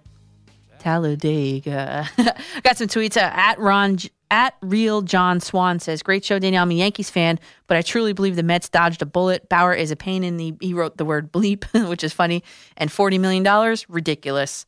Agreed. I'm gonna hit agreed on that. Um, listen, if you guys are in some sort of uh, prop bets um, deal uh, uh, wherever you're gonna be watching the Super Bowl, I've got some inside information for you guys. Okay, on your over under bets, whatever. So listen carefully. Are you ready for this one? This one is a can't miss, cannot miss. The national anthem, as we just talked about, as sung by Eric Church, Jazmine Sullivan. You just heard Talladega right here, right? Right? Introducing this segment. This the national anthem is going to be exactly two minutes and 15, one five, 15 seconds in length. The national anthem will be two minutes and 15 seconds in length. You want to know how I know that? All right. So I saw on Twitter there's this guy, Zach Maskavich. Maskavich, yeah, that's probably how you say it. He's a reporter for Central Florida's WESH2 News. He stood outside Raymond James Stadium during the rehearsal on Friday evening, recording the timing of it on his iPhone and I guess whatever camera he had with him. So he had his phone up and he was recording it with the audio in the background. So, yes, this is a lock if I've ever seen one. You guys can thank me later. Thank me next week. And the video, in case you still don't believe me or you want to see it for yourself, it's on his Twitter feed. I don't know how far back it is now, but it was for Fri- it was Friday evening. He did it at Zach M A S K A V I C H at Zach Maskavich. The national anthem will be exactly two minutes and fifteen seconds in length. Book it. Okay, in the order that you guys called, Ben in Queens, you're up next on the fan. Morning there, Coach. What's uh, up, Okay, well, uh, you know what he isn't taking into account? It's it's Eric Church and Jazmine Sullivan. Yeah, that, I heard them both. It's it was yeah, it's both of them. Yes, and they were doing okay, a duet well, with it. Uh, Jazmine does tend to hold middle notes. a oh yeah, oh I heard it. She's running she, or the notes, the the runs on her notes. I heard the whole thing. Two minutes fifteen seconds. Okay, all right, Mhm. all right. Um, Firstly, good luck to Sarah Thomas. Yep. And good luck to to Lori Locust and Maral Javadifar. You know what, Ben? I love how you call every week and you always highlight the women in sports. I, I need to tell you that. I love how you do that. Uh, well, well, you know, it's something I I, I, I tailor my thing to the host's uh, predilection, Mhm. and you are definitely all about uh, women empowerment and getting ahead. And listen, Lori Locust, I knew before she got to the NFL because I I'm I'm a sports junkie and I saw her play semi-pro. Yeah, she So- mentioned that. I was on the a Zoom call with her actually earlier in the week, and she did mention that. So, so, um, but, but it, it's a credit to Bruce Arians that no one needs to bribe him. No one needs to turn his his, his arm backwards. He just does these things naturally. Yep. And uh, that that I give that to Bruce. Unfortunately, me being a Jet fan, there is no way in a he double hockey sticks I am ever rooting for Brady. So I'm opposed to you here. 31-20 Chiefs. Um, Well, that's kind of low. the reason why I think it's going to be low is the defenses. Both defenses are being uh, overlooked here. Yeah. And and uh, the uh, second time meeting for the year, both defenses are going to make make uh, changes, and everybody's focusing on Mahomes versus the Tampa defense. Yeah. Uh, who's Kansas City's defensive coordinator again? Yeah, I was going to bring this up. This is my X factor of the game. This is my X factor. If in case you didn't know, everybody, the Kansas City Chiefs defensive coordinator in Italian, Steve Spagnuolo, or Spag. I don't even know how you say it in English, but Spagnuolo. Yeah. Yep. Yeah. Yeah. Giants yeah. fans And- know him well, don't they? Yeah. And yeah, so does and- Tom Brady. Uh huh. Uh huh. Yup. I think I think they get at least three sacks and they get three interceptions. And folks, before before you get on me, go back and look at the second half that Brady had. You know, he had a great first half. Everybody's concentrating on the first half. The second half, he nearly gave that that NFC Championship game back. Yeah, defense came up big for I'm, sure. I'm just saying. Quickly, two last things. Um, uh, first and foremost, everybody enjoy Super Bowl Sunday. I mean, come on. And and in that note, I feel sorry for Andy Reid that he has to go through this again. Yeah. But it just goes to show what a demon addiction is. Mm-hmm. You know, and sometimes it takes roots in certain families, and it's hard to shake. Uh, that being said, I felt for Kevin Durant. you know, I didn't do anything wrong. He didn't do anything wrong, and that's why this thing is crazy because it's somebody in the organization who got exposed. You don't know how he got exposed, and But they were still driving maskless in a car together, which is There you go. You know, that's the thing. There it goes. And and I will leave on this one and it's an interesting thing I came across. It's an interesting point and I tried to tell to you on Twitter earlier this week. The Met fans that are mad about Bauer, you want to know who that is? Are the dummies that paid thirty two sixty nine for that that that r- blue and orange T-shirt with him. You don't pay for a player's shirt Yeah, unless they you like the player Uh-huh. or he's definitely on your team. Yep. And I know a lot of Mets fans like, oh, he's wearing our stuff. He's definitely coming. Oh my God, we got Trevor Bauer. I'm like, I haven't seen a contract signed yet. Yep, giving away uh, signed hats on his website. Yeah, I know. I know. Yeah, yeah, right. Fell into it, hook, line, sinker.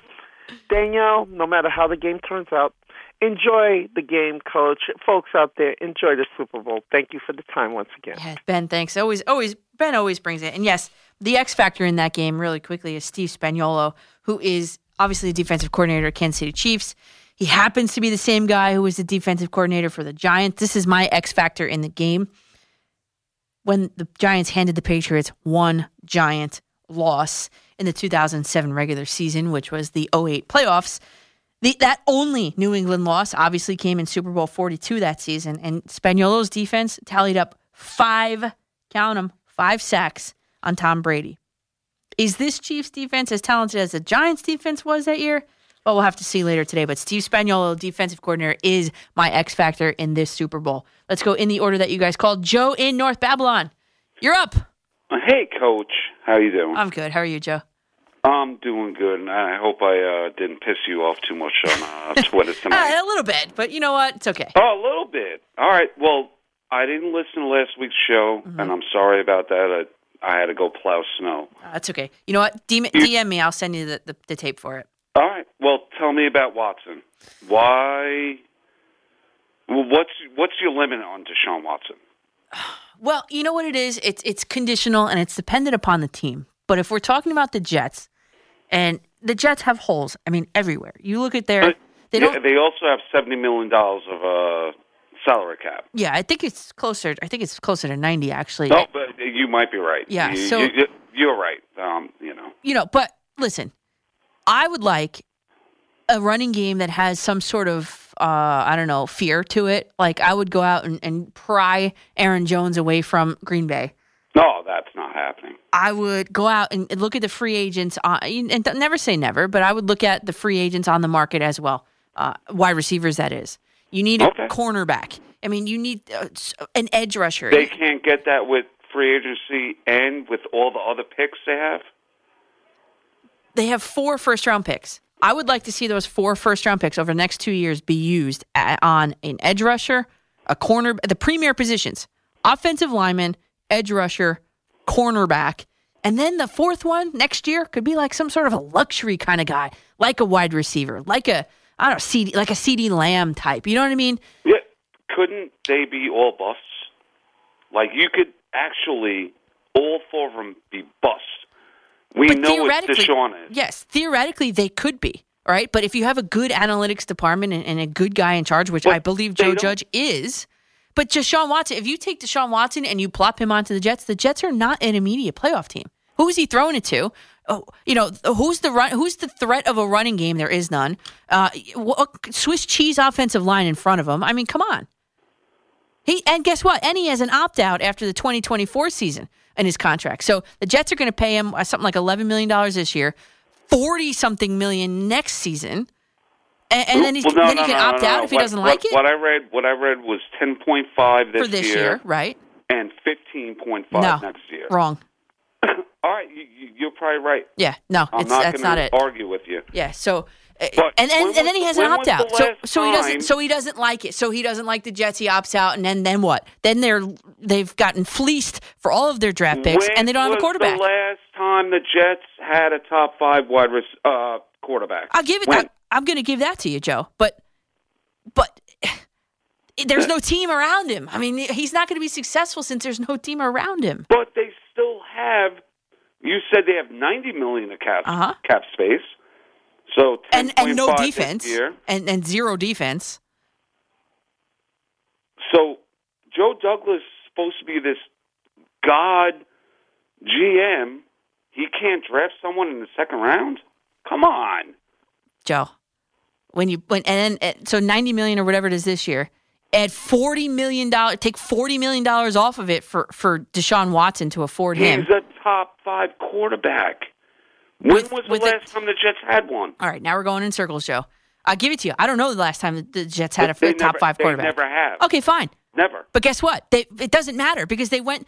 Mark Sanchez took him to the AFC Championship game in back-to-back years. They he had a team around him and a good coach to take him there. Oh, oh, come on now. What? Come on. They were one So, game away from the Super Bowl two years in a don't row. care. They've never had a top five quarterback, and now you're like, oh, Mark Sanchez. All right, how, how close Mark has Deshaun Sanchez? Watson ever gotten to the Super Bowl? No, no, he hasn't Oh. gotten close. Oh, what? Why not? He's a top five well, quarterback. If Joe Douglas is so Wait, good, whoa, he whoa, answer my question here, Joe. him. Answer my question here, Joe. Why not? Why ha- is he top five quarterback?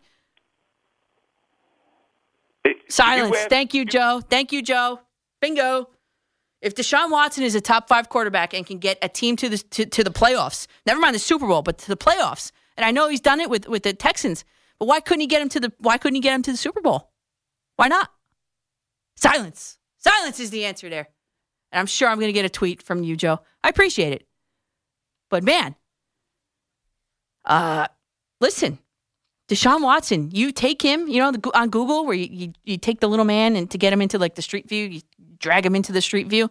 You take Deshaun Watson, you drag him into the Jets team. That is not a playoff team. It's just not. And that's that's that. So Joe, DM me. I'll send you the link to last week's show, and you, and you can listen. I appreciate you calling in. I, I you know those guys that Joe is not one of them, but the guys that are so macho on Twitter, that Twitter call them the Twitter tough guys, and they never call in. Joe calls in, which I appreciate. All right, we've got beatboxing coming up next. We've got a Tampa Bay Bucs uh, sideline reporter who is TJ Rives for the Bucs Radio Network, taking on Alex Gold, who is the co-host of the midday show at our sister station in Kansas City. Enjoy. New York's fan, Sports Radio 1019 FM. The Fan, WFAN, New York. Welcome to Beatboxing, where beat reporters from each team square off inside your listening device. Let's meet this week's contenders.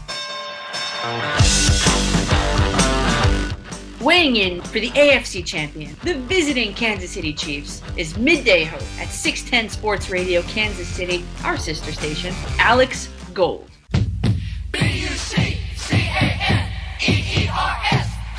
Captaining the ship for the NFC champions, the Super Bowl home team, is TJ Rives, sideline reporter for the Tampa Bay Buccaneers Radio Network. All right, guys, let's have a good, clean fight. Round one. We'll start easy. Let's start with the visiting Kansas City Chiefs and Alex Gold. What is your must have food at a Super Bowl party? Yes, you got to understand, I'm from Kansas City, so it's the barbecue capital of the world. So you cannot have a Super Bowl party without some ribs, some burnt ends. So I guess that's two items for you, but most people will kind of say, oh, ribs are a little too messy. But in Kansas City, we're known for our barbecue. And so if you go to a Super Bowl party in KC that doesn't have some ribs, something is wrong. So it's, it's an easy sweep, I feel like, on, on the food category. I don't know what Tampa's got to bring to the table food wise, but I know KC at least is the barbecue capital of the world. You know, I went to a place called Q, something Q.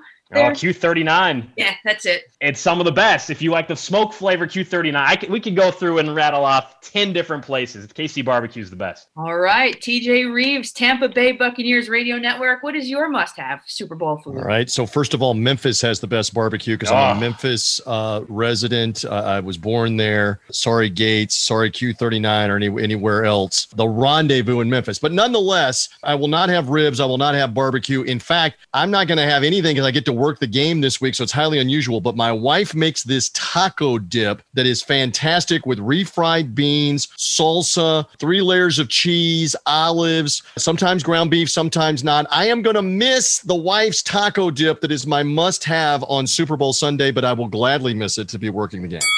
Ooh, shots fired there. All right, let's get into the game. Round two. I want to focus on the quarterbacks. And all week we've been hearing about new school Mahomes, or for two weeks actually, new school Mahomes versus old school Brady. And specifically in regards to that quarterback play and style, they're both very different. Which better defines today's NFL, TJ Rives? Look, uh, Mahomes obviously can throw it from all kinds of different angles, but there's one thing that we measure above all else, and that's championships. And the guy in Tampa Bay's got six of them, and no one else has six. Super Bowl rings. So I think you got to ride with him. The flash, the glitz. Yes, the Chiefs are the defending champs, but as we keep pointing out, it was a different team. Uh, Brady won the AFC title game head to head with Mahomes. So he's got one up on him in the playoffs. So we're talking about new school, old school, out of school. Right now, it's Tom Brady. It's Tom Brady until Mahomes can knock him off. Alex Gold. Today's NFL, I think it's a no-brainer. It is Patrick Mahomes. Look at the NFL. How many true pocket passers are actually left in the NFL? I was trying to think of this today. What Matt Ryan and Tom Brady? Like that truly is the old school National Football League. Nobody's looking for that anymore. You got to have the dual threat. You have to be able to have the ability, like a Mahomes, for example. He can throw for 4,000 yards. He can also run for 300 to 500 in a given season as well.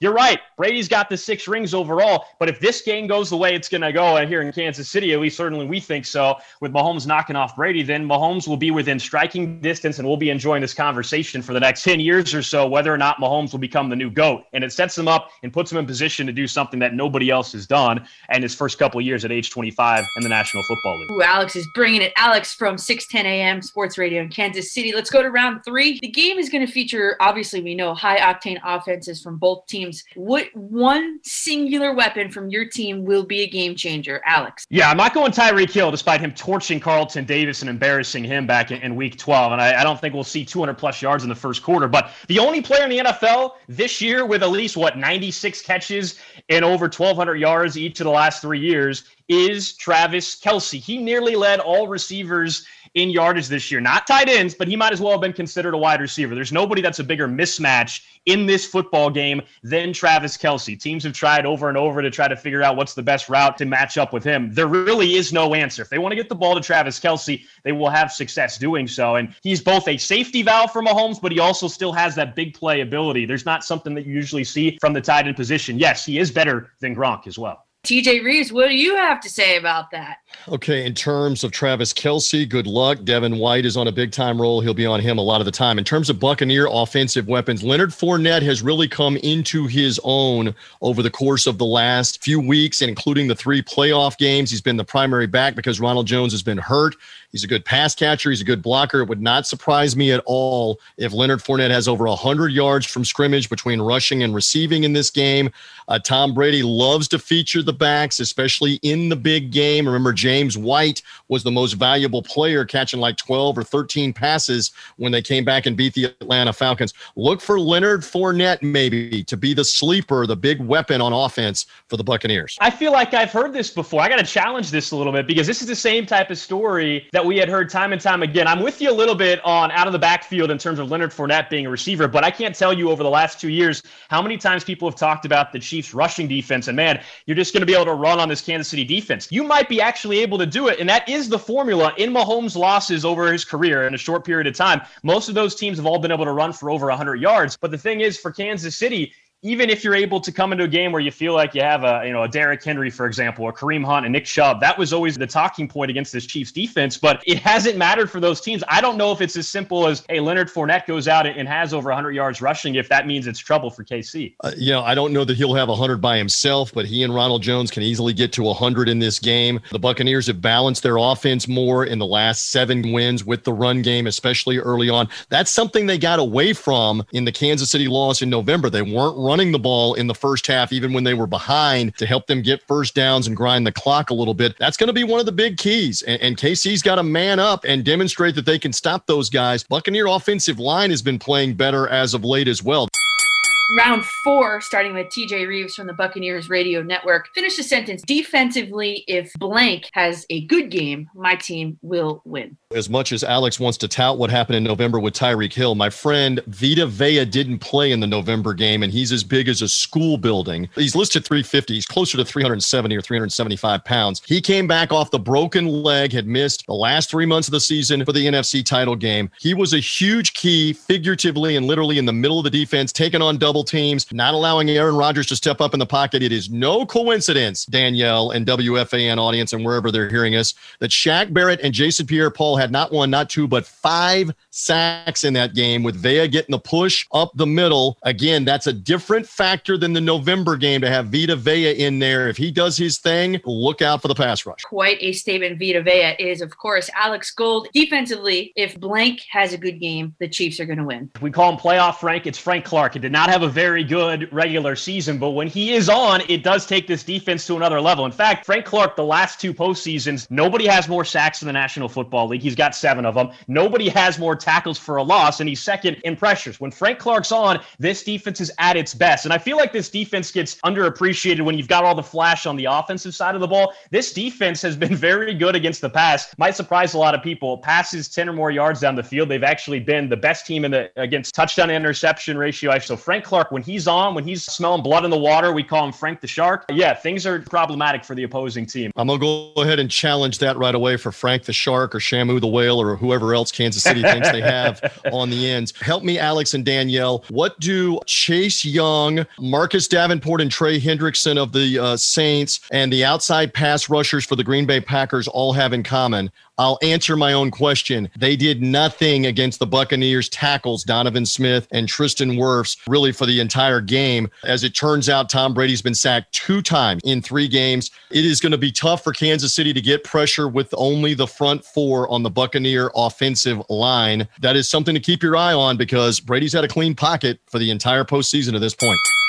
That was a good round, you guys. Round five, we will move to. My matchup to watch personally is going to be obviously the Tampa Bay Buccaneers defensive line versus the Kansas City Chiefs offensive line. Who will win that battle of the trenches? We'll go to you, Alex Gold. This is one of those where I gotta I gotta put my gloves up and kind of go in defense mode because this one's hard to maneuver around. I'll be completely honest with you when it comes to this Are you offensive line for playing left City. tackle? Who's playing? Who's playing left tackle for the Chiefs? Are you playing left tackle, Alex?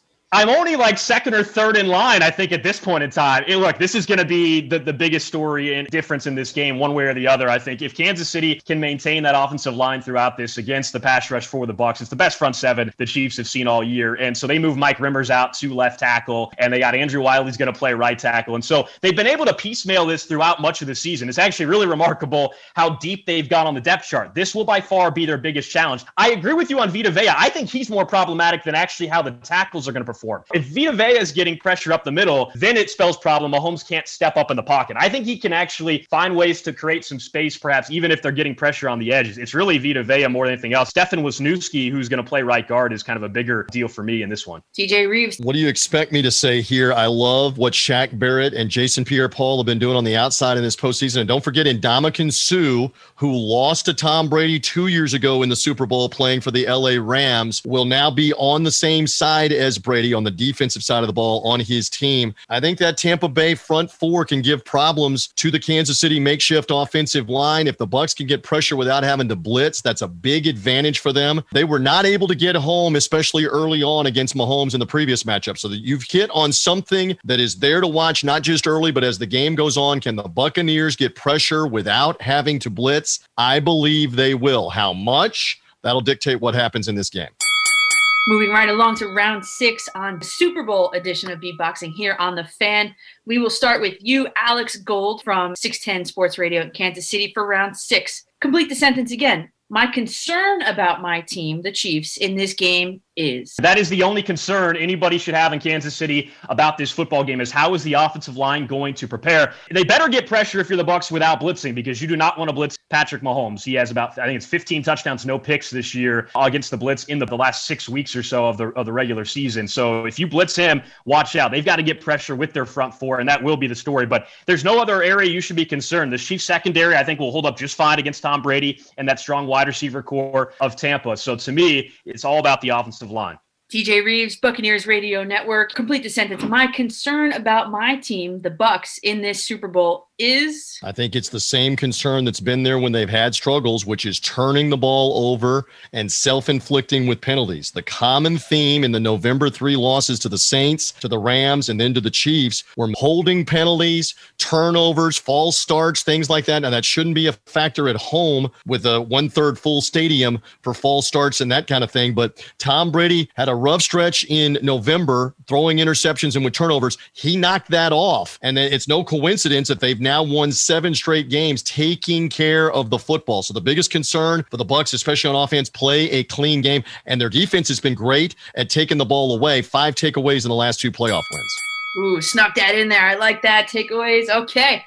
Round seven, the final round. I'm not going to give away the scorecard yet, but I, I have been taking some notes here, everybody. We'll start with you, TJ Rives from the Tampa Bay Bucs Radio Network. Who will be hosting the Lombardi Trophy and how will this game play out? Okay, first of all, I don't know if you're taking mail in ballots there on your tabulation like election night or not on how this all gets decided. What am I going to say when I'm coming on here on the fan and on beatboxing that the Bucs aren't going to win the game? The Bucs are going to win the game. I would be very concerned if the Buccaneers had won the first meeting and the Chiefs were going for revenge. I would be very concerned if the Buccaneer offense had been sputtering or playing poorly coming into this football game. They haven't been. I would be very concerned if the defense hadn't been coming around with the pass rush and with taking the ball away. Check, check, check, and check. I'm not concerned. Buccaneers win 31 27.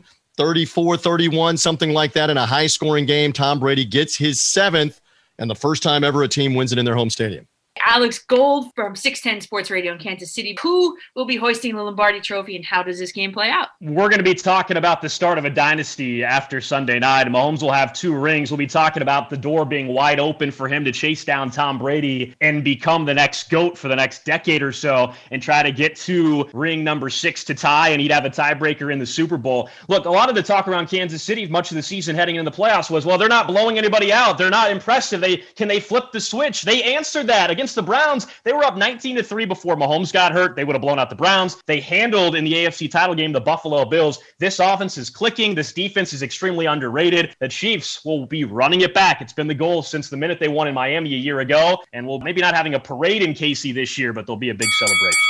Do I have like half a challenge left? I don't get half sure. a challenge. Right? Are we done? Is that the final bell? All I know is is if this Chiefs team, like last year's Super Bowl, last year's last year, has Patrick Mahomes throw two interceptions in the second half, they're losing. If this Chiefs team is behind nine to nothing in the first half, they're going to get stomped in this game in that environment. I don't know what is going to happen. This team thrives down, TJ. This team thrives down. 24 nothing a year ago, and they were down. This is what they do. I do understand that Mahomes is electric with that arm and the ability to come back, but so much of this is now lined up. It's going to be exciting to see what happens here with Brady with a new team. If only we had a camera on Bill Belichick, by the way, as this thing unfolds. That would be must see TV as well, Danielle. All right. I'm totaling up my points here. Round one went to TJ Rives. Even though I don't like uh, Mexican food t- typically, uh, I had to go with you because you threw in right at the end. I will gladly miss my wife's food to work the Super Bowl. I'm not sure she's like gonna that like that, okay. but yeah, I she's not going to like that, but it's true.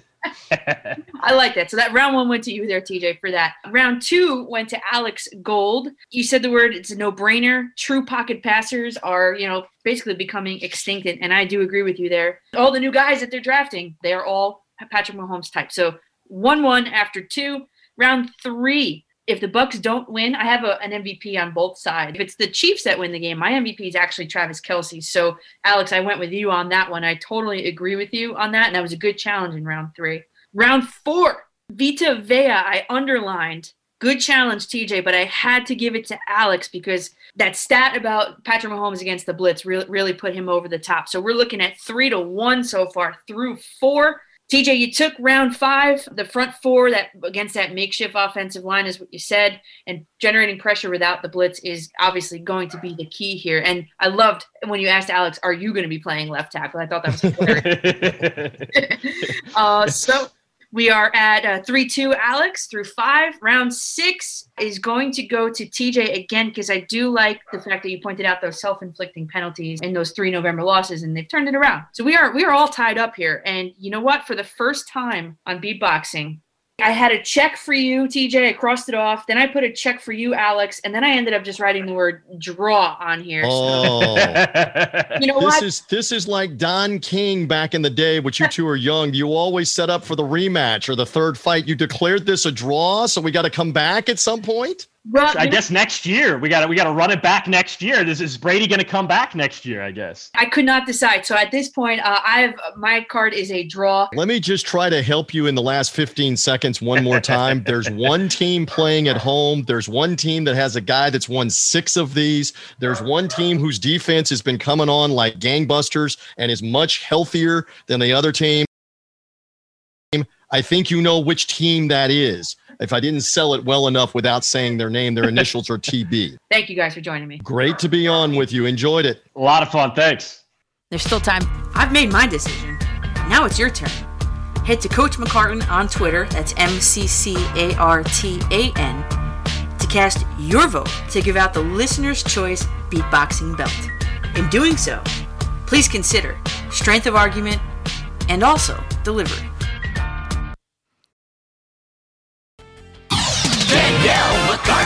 Sports Radio 1019 FM. The Fan. Well, well, well, welcome back to McCartan After Midnight here in the four o'clock hour. We have so much left to do, you guys. It's Super Bowl Sunday. I don't know if you know that or not, but it's Super Bowl Sunday, Super Bowl 55. I'm pumped. I'm ready. Haven't yet made my picks. I've been uh, breadcrumbing some information all along. So if you've been following, you might be able to figure it out. Uh, I hope you guys enjoyed that beatboxing. Uh, it was a good one. Uh, TJ Rives from Tampa Bay versus Alex Gold from Kansas City. If you guys wanted to go ahead and get your votes in, right? I'm, I'm looking at it right now on my phone. Alex Gold is ahead just by a little bit. It was a draw. I couldn't I couldn't decide. It was a draw for me. It was a draw. So you guys, it looks the same result to you guys. There are nine minutes left to get your vote in for that. I like doing short polls because I have like I, I want to know the answer to things. I don't like waiting too long. So you got nine minutes left at Coach M C C A R T A N to get your vote in to crown the listener's choice of beatboxing. And again, right now, um, Alex Gold is ahead. Jose says TJ was bringing it like the home team coach with a wink face. um, hey, just a quick thing before I, I get back to the calls 877 337 6666. Thanks to you guys that hang on or hung on throughout that. We have one line open. Uh, one thing though, uh, you guys, I don't know how much trust you put into this, but they ran the Madden simulation for the Super Bowl. We all know how lifelike our video games have evolved to look, but also don't forget how intelligent and true to skill set that they are. So, for what it's worth, Madden ran the official simulation of Super Bowl 55. In it, the Chiefs beat the Buccaneers 37 27. And I have 7 and 7 in my pool, so that would be great. How it happened uh, in the game, in the video game that is, Mahomes scored the go ahead touchdown with a 12 yard rush. I also have Mahomes as an anytime touchdown scorer, so that's good for me too. Uh, and then they just tacked on an extra field goal, and that was all she wrote for the Bucs. And Mahomes also took home his second consecutive MVP award in the Madden. So to the skeptic, Madden was correct last year. It picked the Chiefs to beat the 49ers, and it picked Mahomes to be the MVP. Um, and historically, though, over the past, we'll say nine predictions, Madden simulations have a record of five and four. In Super Bowl 49, it nailed the Patriots over the Seahawks right down to the exact score of 28 24. So, how much stock are you putting into the video game this year? If you're a Chiefs fan, I bet you believe it. And if you're a Bucs fan, I bet you don't believe it. All right, so let's go back to the phones 877 337 6666. Eric in Ronkonkoma, you are up. Hey Danielle, that was the Marshawn Lynch game, right? Uh, yes, I think it was. Yep. Yeah, uh, I'm sure there's no way Madden could have fig- the Madden game could have figured that was going to happen though. but that, uh, you know, I mean that that that would have been wild if that was the case. But anyway, Imagine. um, that's, that's crazy. But uh, okay, a couple things real quick. First of all, that that was probably the best beatboxing I, I've heard yet, which I guess is kind of I uh, symbolic, being that uh, you know Leon Spinks just passed away the other day. Yeah, right. So that's uh, yeah. So that's uh, you know a good testament uh, to him right there. You know the ferocious fighter. Um, okay. Um, only only two reasons why I'm I'm even thinking of you know uh, a plus on Tampa. One is I'm hoping you win your bet. Okay. Thank you. Yeah. And Appreciate right, you know uh, that, that would, that would buy a lot of mozzarella sticks. Yeah, a lot of And, mozzarella uh, sticks. Maybe pay down a little bit of a student loan. I don't know. We'll see. There you go. and and also uh, uh, Tony Page is a big uh, Tampa fan, so uh, you know, uh, uh, so you know that that would be the other reason. Other Mm-hmm. other than that, I got to go with uh, with Kansas City, but you know, especially being a Jet fan. But anyway, My friend um, told me the okay. same exact thing. She was like, you know, I hope you win your bet, but I'm pulling for the Chiefs because I don't want to see Tom Brady win another game. And I'm like, okay, well, whatever, Right. whatever. Right. so hey, look, I'm I'm, I'm trying to be honest here. you know. Yeah, no, I appreciate Um, it. Okay. Uh, last week I asked you um, as far as the overall stats for uh, Trevor Bauer, which you know I, I heard you giving before. Mm-hmm. Um, you know, as far as uh, not being worth that money. And but boy, he's he's definitely not worth that money. I'm sorry. No way. But here's I want to I want to play a little sports psychology with you. I like Um, it. Go ahead. See what see what see what you think on this. Okay. It seems a lot of stuff has turned around in in in a, in a downward fashion since the whole Jared Porter situation, as far as things breaking for the Mets. Okay. Sandy Alderson, you know, by definition, the way he does things is he's used to trying to get the most from uh, at, from doing the least, in, in a sense, as far as his transactions.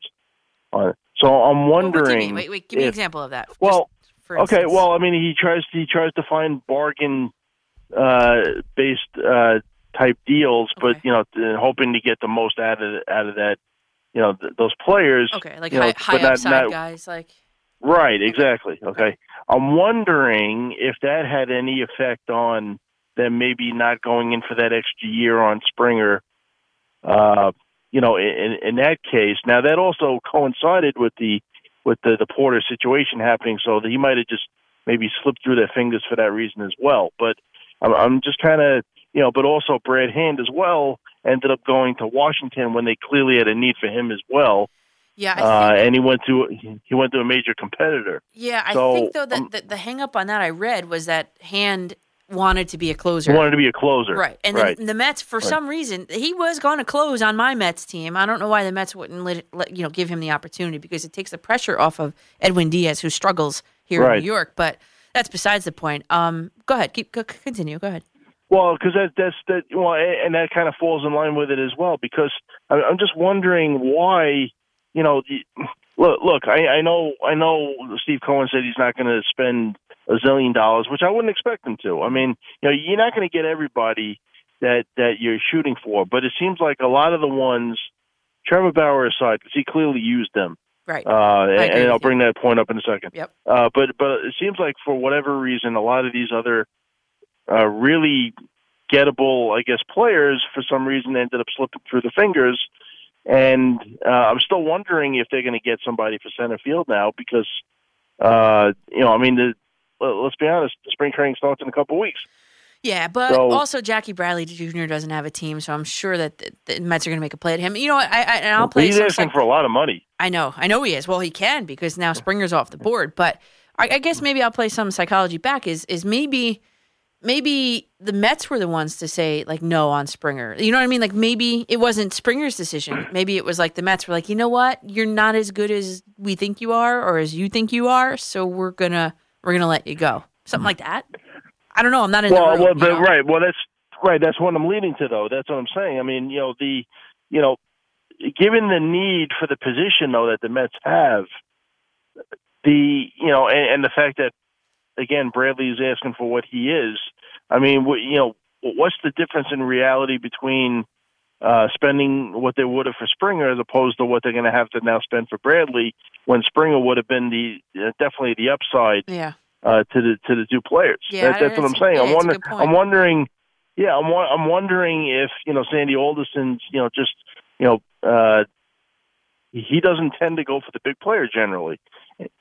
So Yeah, I, I I, don't know. I wanted to throw that out there. See what you thought on that. I guess and, he's and, and, and with all as- the years of the, the Wilpons not to. I don't know. I'm making a joke, but I don't. I don't really know. It's a good question. I don't know the answer to. Well, that's well, that, that that's a whole other situation. But even when he was with Oakland and everything, I mean, he he basically made his career by trying to, you know, go the bargain, uh, you know, the Mhm. bargain route. Yeah. You know, as far as as far as Bauer, I, I mentioned it. I'm not sure if it was on, on on your show, but I mentioned that that I would not be surprised in the least, and I, and I, I didn't bring him up specifically, but that players are now going to start using the Mets as ways of getting higher money, else, you know, elsewhere. Mm-hmm. You know, because of the fact that Steve Cohen owns the team, they know. I mean, everyone knew the second he got approved that there's big bucks out there, Yep. and you know, even even if they don't want to come to the match, they're going to use them now Yep. as a way to get the, the you know the highest uh, um, payout. So Yeah, agreed. Uh, I'm not I'm not surprised with that uh, aspect. Anyway, Yeah.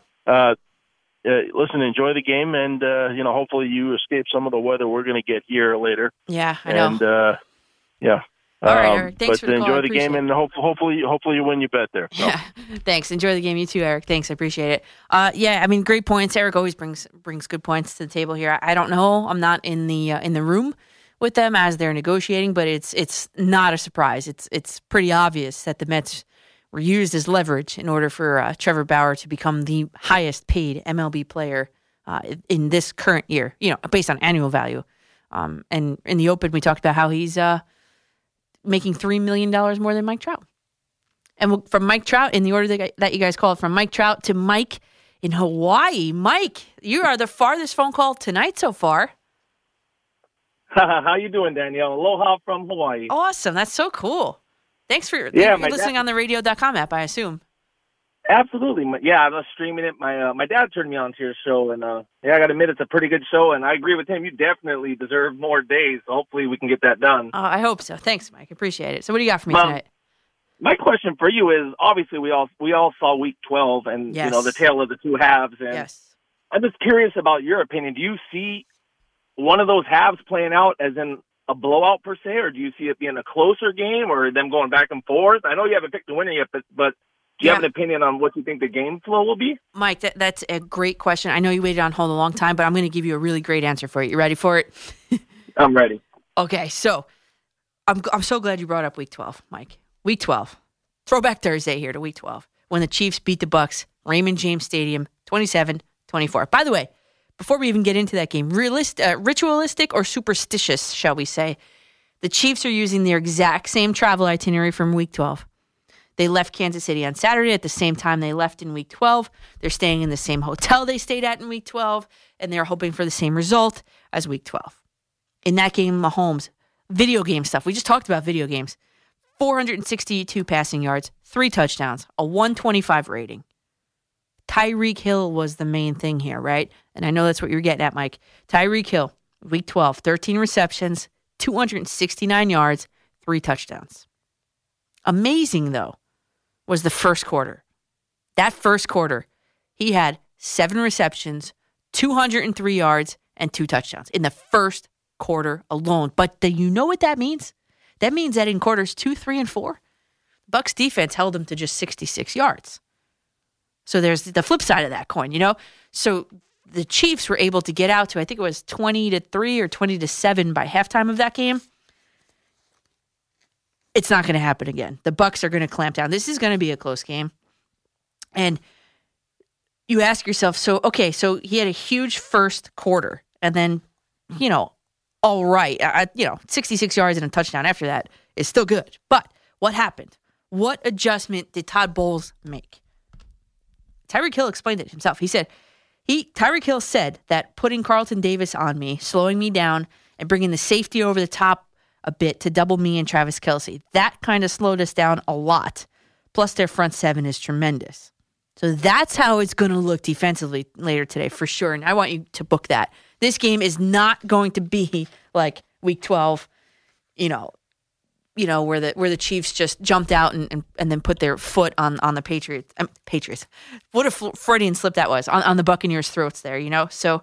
Uh, it's just 20 years of, of associating Tom Brady with the Patriots, but it's it's not going to be where they just jump out and then the, the game is over by the first quarter. It's not going to be that. You, you saw it based on quarters two, three, and four that week as well. So I'm sure there. This is going to be this is going to be an old school style shootout. However, though, I think in the first quarter, speaking of game flow, Mike, um, game flow, I don't see it going like zero to sixty right away.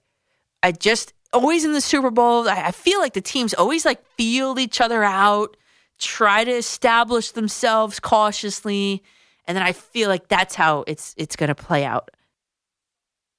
That's how I think. Um, so I think that by the second quarter we're going to see some steam, and by the third quarter it's just going to be you know all over. It's going to be like shootout left and right. So uh, I know I have not made a pick yet. That is coming. I'm dropping some hints. By the way, the Chiefs are three point favorites at this point in time, and the over under is 56 points. 56. And the Bucs are trying to become the fourth wildcard team since 2002, which feels like so close ago, but it was like 19 years ago. So the Bucs maybe are the fourth wildcard team in 19 years to reach the Super Bowl, and I know around here, Giants fans know that well. Their 2007, their team was one of them, defeating guess who?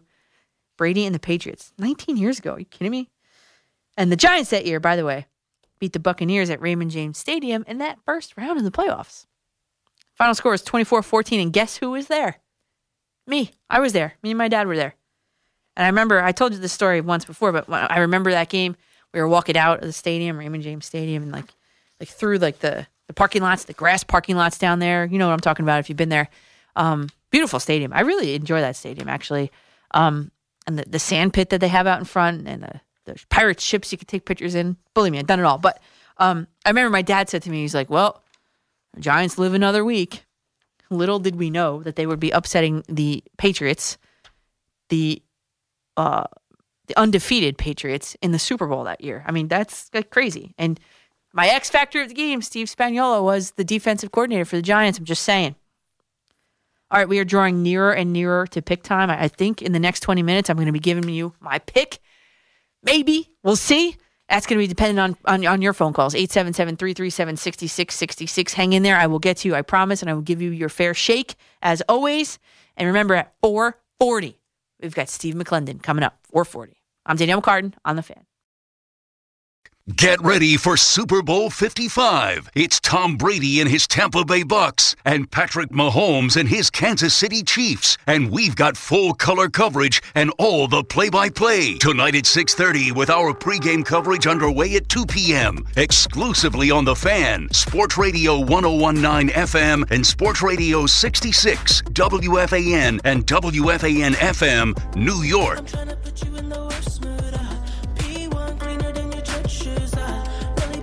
Welcome back to McCartan After Midnight. This is The Weeknd. Obviously, uh, probably one of his uh, more famous songs, actually, here, The Weeknd. Uh, he will be the Super Bowl halftime show this year. Um, I've been weaving, Nick, has, Nick and I have been weaving in songs of the performers uh, throughout the whole show tonight. So just, you know, so you guys are, if you don't know, if you're not familiar, so you can become familiar. So I'm, I'm teaching you. We're teaching you. Um, my parents really weren't too sure about The Weeknd either, but um, I played a couple songs, and my mom was like, "Yeah, I think I, I think I heard that once or twice on the radio." Um, one of the most popular songs, obviously, he's going to be singing it later today. I, I'm imagining like this highly artistic performance. That's just kind of who he is, and the best halftime show you've ever seen. Here's my question to you: In recent memory, I'm going to go with Lady Gaga in Super Bowl 51, the one where she jumped in from the roof of NRG Stadium in Houston. I watched it again actually Saturday morning just what an amazing performer she is. She's got an amazing voice underneath all of the crazy. You have to see her in concert. I promise you won't be disappointed. And by the way, Stefani Angelina Germanotta, that's her real name. She's a fellow New Yorker and a fellow Sicilian American. But 12 year old me, you guys, is picking the 2001 Super Bowl halftime show, also from Raymond James Stadium when the Ravens beat the Giants. It was NSYNC, Britney Spears, Aerosmith, Mary J. Blige, and Nelly. It was just a clean, eclectic performance. It was just ahead of its time. I'd say something for everyone, especially ages. As a 12 year old watching it with my family, it was good. And the Backstreet Boys, by the way, performed the national anthem that year. So there you go. We got Eric Church and Jazmine Sullivan this year. Back to the phones 877 337 6666. We've got one line open right now. It has your name all over it. Vernon in Manhattan, you are on the fan. Hey, Daniel, how you doing? I'm good, Vernon. What's up this week?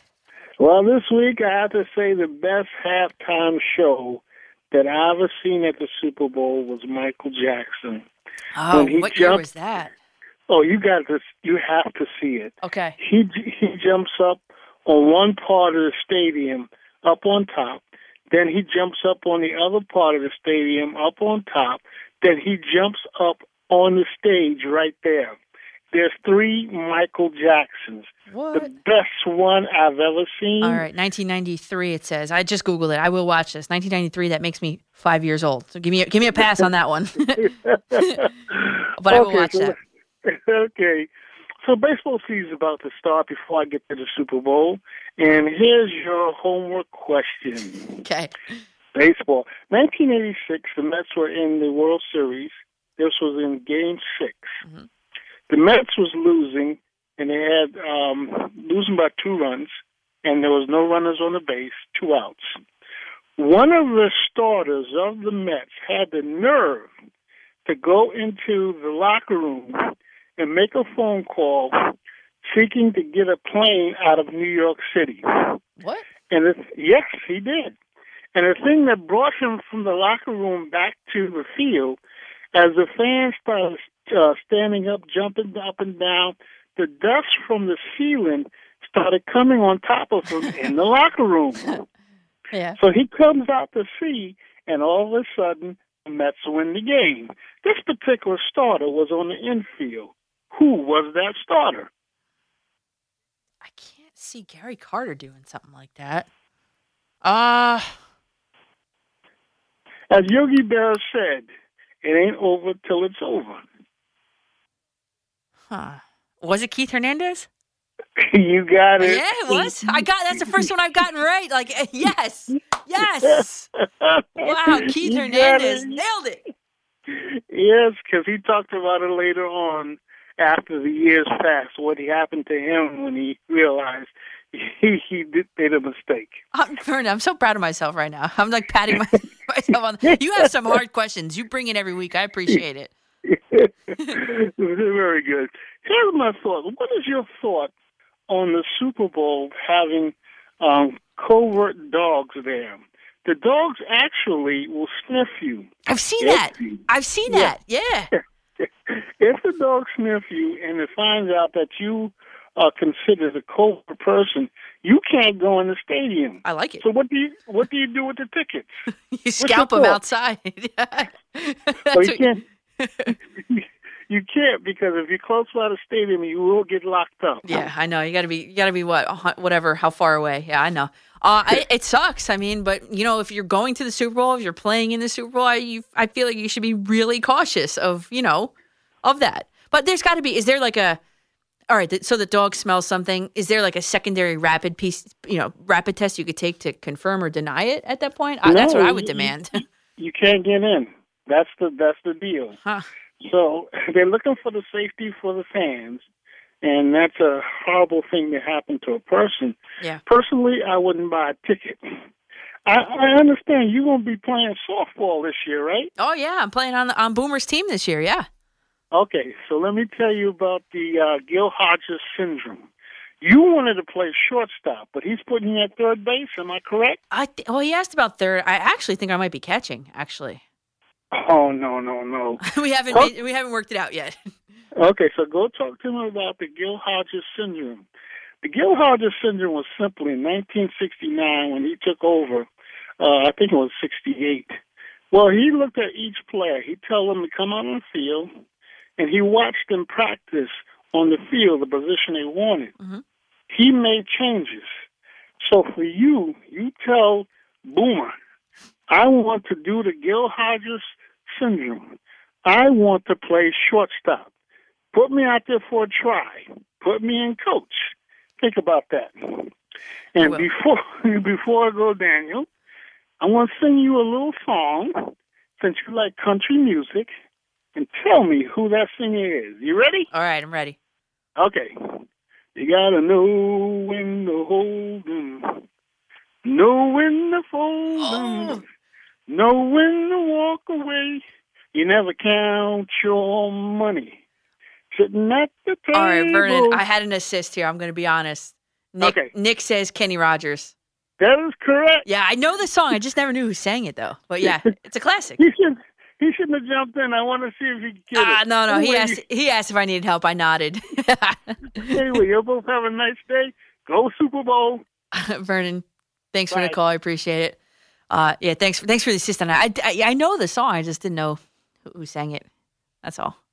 Yeah, I'm not a big country person, but that's like See? one of the. Yeah. I feel like everybody knows that song. Right? It's like country roads take me home, like that too. All right, let's go to Dave in West Babylon. Dave, you are on the fan. How you doing, Coach? I'm good. How you doing? How are I think I think uh, it's kind of ironic when I'm going to make the comments that I make, and I've been on Twitter for you. For, it seems like a day and a half. Um, I'm always now, on Twitter. when, um, I'm gonna I'm gonna kind of take the role of a uh, union representative because I I happen to be one. Okay. And I might ask you a couple of questions. First off, Wait, wait. Which role am I playing though? well, We'll see. what do you mean we'll see? All right, give me the question. I Go ahead. prob- probably probably as a union rep for for uh, female reporters actually. Um, but um, my first comment to Mr. Bauer: shut up and pitch. Yeah. Okay, seriously, just shut up and pitch. Uh, don't worry. Don't worry about Mets fans, uh, Twitter uh, people, tweeters. Don't worry about your brand. Although I have a logo for you, as as uh, as you saw on Twitter. uh, you know, the the Democrats already took the jackass, but I'm sure we could rework it for you. Earn your money if you can. Don't worry about all the extraneous stuff and stop bullying people, the girls on Twitter. Um, I I have a couple of things. The first thing, um, I don't know how many people you've actually interviewed, how, how many Mets players you've interviewed or coaches you've interviewed or any of that kind of thing. But it just seems to me that Steve Cohen, first off, he got put in kind of a an awkward situation with the history of this, you know, of some of the people, Mickey Callaway, and then you have Jared Porter who just got hired, you know, and I don't think they knew about it.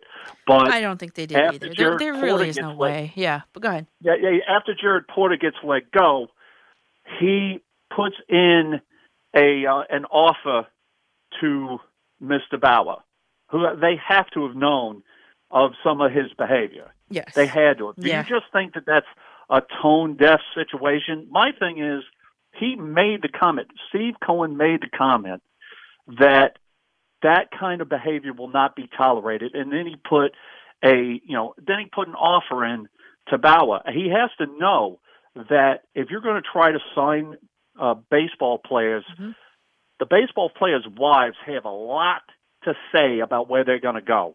And if they think that the Mets are a bunch of misogynistic jerks, they're not going to want their husbands to go there. You know. Hmm. Um, Hmm. my question to you, the first, the first point or the first part of this, before I get into the players and who who should be signed, is: Do you think there is a systemic issue, or do you just think this was a couple of isolated things, and that uh, Steve Cohen was tone deaf in this particular situation? Uh, and, And in re- yeah, in regards to the Mets in particular, I, I don't know. Yeah. I, I've been there. I've been in their clubhouse in, in total. I've been there two times. Two times. It's been nothing but amazing to me. I mean, I've had people helping me out in there. Other reporters, Right. that is, male reporters. Tim Healey, he he helped me out the two times I was Right. there. Uh, I've never experienced it, although I am very grateful to those who have stood up to weed those people out so that I don't have to experience Right. here here in New York. Um, I th- I think it's a systemic problem across, you know, uh, across all sports. To be honest, I think, and I think that if Yep. more women were included in in the hiring process, or even like before, I said like, okay, well, why don't you go ahead and interview some of the beat reporters? You know, they they're the eyes and the ears, aren't Right. they? So I think that would be Yeah. something that I would like to see moving forward. As far as the Mets, I'm not sure. You know, there was no way for them to, like you said, there was no way for no, them to know about that, and I, I don't know. I, I just think that moving forward, I wish that they would include more women in the hiring process, whether that be Don't want to on the beat or, don't or want to get too Mhm. yeah don't want to get too deep into it but the first thing is kudos to the person who brought this out Yep. and to how to how they handled the fact that originally the foreign correspondent didn't want to come forward Exactly. but he held the information and then did it in a very respectful way i appreciate i can't remember the reporter's name I know they off didn't. the top of my I- well, they didn't release the name, as far as I know. They she didn't want it to be released. no not not the name of the foreign correspondent but the name of the person who put the story out what was his name Oh, it was Jeff Passan and uh, Jeff Passan. It yeah. was Passan. Okay. Yeah. So so there's there's that. Yeah. And I agree with you. It's a systemic issue that you you can't just put this under the rug. Yeah, and no, I agree. Mm-hmm. is a pig. Yeah, and you know what? You make I- a good point. It's an inter- interesting conundrum, uh, and it's something that I would like to ask uh, of them if I ever got the opportunity. That that exact question that you just asked. Yeah, I, I like it. Yeah. And the second thing is, um, as as an uh, arbitrator, or, or when you're when you're looking at salaries, Mm-hmm. how much is one Cy Young worth? Not only for Trevor Bauer, but also for Jake Arrieta. Jake Arrieta won the Cy Young with an amazing year. He had like a 1.77 ERA. I think it was in 2016. Mm-hmm. He got a he got a 25 million dollar a year contract for three years, and he's not really doing that much. And now we're we're talking about looking to get him. Now I know the Cubs. The Cubs said that they don't. They they think that he's asking for too much money. I don't know how much that is, Well- but how much do you think Yeah, Jake much is Arrieta is actually worth, or Lorenzo Cain, who won like I think he won one uh, Gold Glove. Yeah, and it's a good question there, Dave. And thanks. I'm going to hang up on you so you can hear it. So, but um, and Lorenzo Cain was the other one. So, I, I you know what? I don't know if you could kind of, and, I, and we got to run because we got uh, Steve McLendon coming up in, in two minutes. But as far as uh, Arrieta, he he is someone I did look at for the Mets, um, or for the Yankees. More actually, I really didn't look at him for the Yankees more so because I always go by Spotrac, and they kind of calculate the annual market value. Um, and it's up, obviously incumbent upon the teams to, to either match that or go under it or over it. And Bauer was way over, but they're they're saying that Jake Arrieta's annual market value is six point five million dollars, is what I have here. So, uh, I, you know, I don't know. I, I think that I think that would be lowballing it a little bit. I'll be honest with you. I think he'll end up getting more closer to maybe like ten, um, which would fit in both teams' budgets. Actually, I think for the Mets, well, Jake Arrieta would be a good fit too. But the Mets are kind of just looking for an innings eater up until uh, up until Noah Syndergaard could come back. So Arrieta, his career average uh, innings pitched per 162 games is 199. I think that makes him attractive to the Mets, also to the Yankees, um, because they're looking for some some I don't know reinforcements with, with their starting rotation too. So, um, I guess in the order in the order that I would pick them would be uh, for both teams, even actually. Although the Yankees would probably not be in on my number two choice. So for the Mets, I would go Arrieta, Paxton, Odorizzi, Walker. For the Yankees, I would go probably Arrieta, Odorizzi, Walker. Forget Paxton. That's how I would do it. Um, but yeah, it's a good question. I don't, you know, it, it, it depends. It depends on.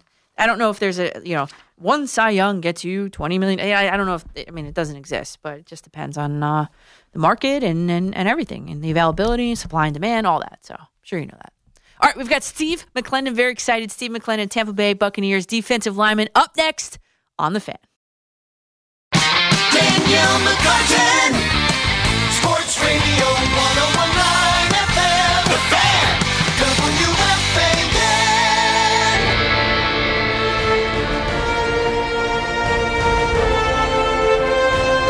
Joining us on McCartan After Midnight is Steve McLendon, the Tampa Bay Buccaneers nose tackle, who so graciously has carved out some time for us. He's preparing for the Super Bowl, but he's here with us on McCartan After Midnight here on The Fan. Steve, thank you so much for joining us tonight. Thank you for having me. 10 years ago, you were wearing black and yellow in a Super Bowl loss. Fast forward to 2021, and you're back wearing red, white, and pewter, playing in the Super Bowl in your home stadium. Not many guys get that second chance, Steve. Um, what will you make sure to do this time around that you didn't do 10 years ago? Well, the difference was 10 years ago, uh, I was a young guy. I, I really didn't play in that game, right? You know, that, that game was mostly the veterans. Uh, I basically watched that game from the sideline. But after the game, it was so emotional because I understood how hard we all worked to get to that point. And I understood uh, how cl- close those guys were. Like we were all on that team, like how close everyone was and how hard they would fight for 60 minutes. And what I done from that day forward was I put all my time, I sacrificed a lot just for one common goal, and that was that team ultimate goal. And that's just to have opportunity to play in the Super Bowl. And every all season, every season, I always train with that in mind. The only thing that I ever saw was the the, the, Vince, the Lombardi Trophy. Never knew where it was going to come from or how I would get there or get back here. All I did was stay consistent working, working.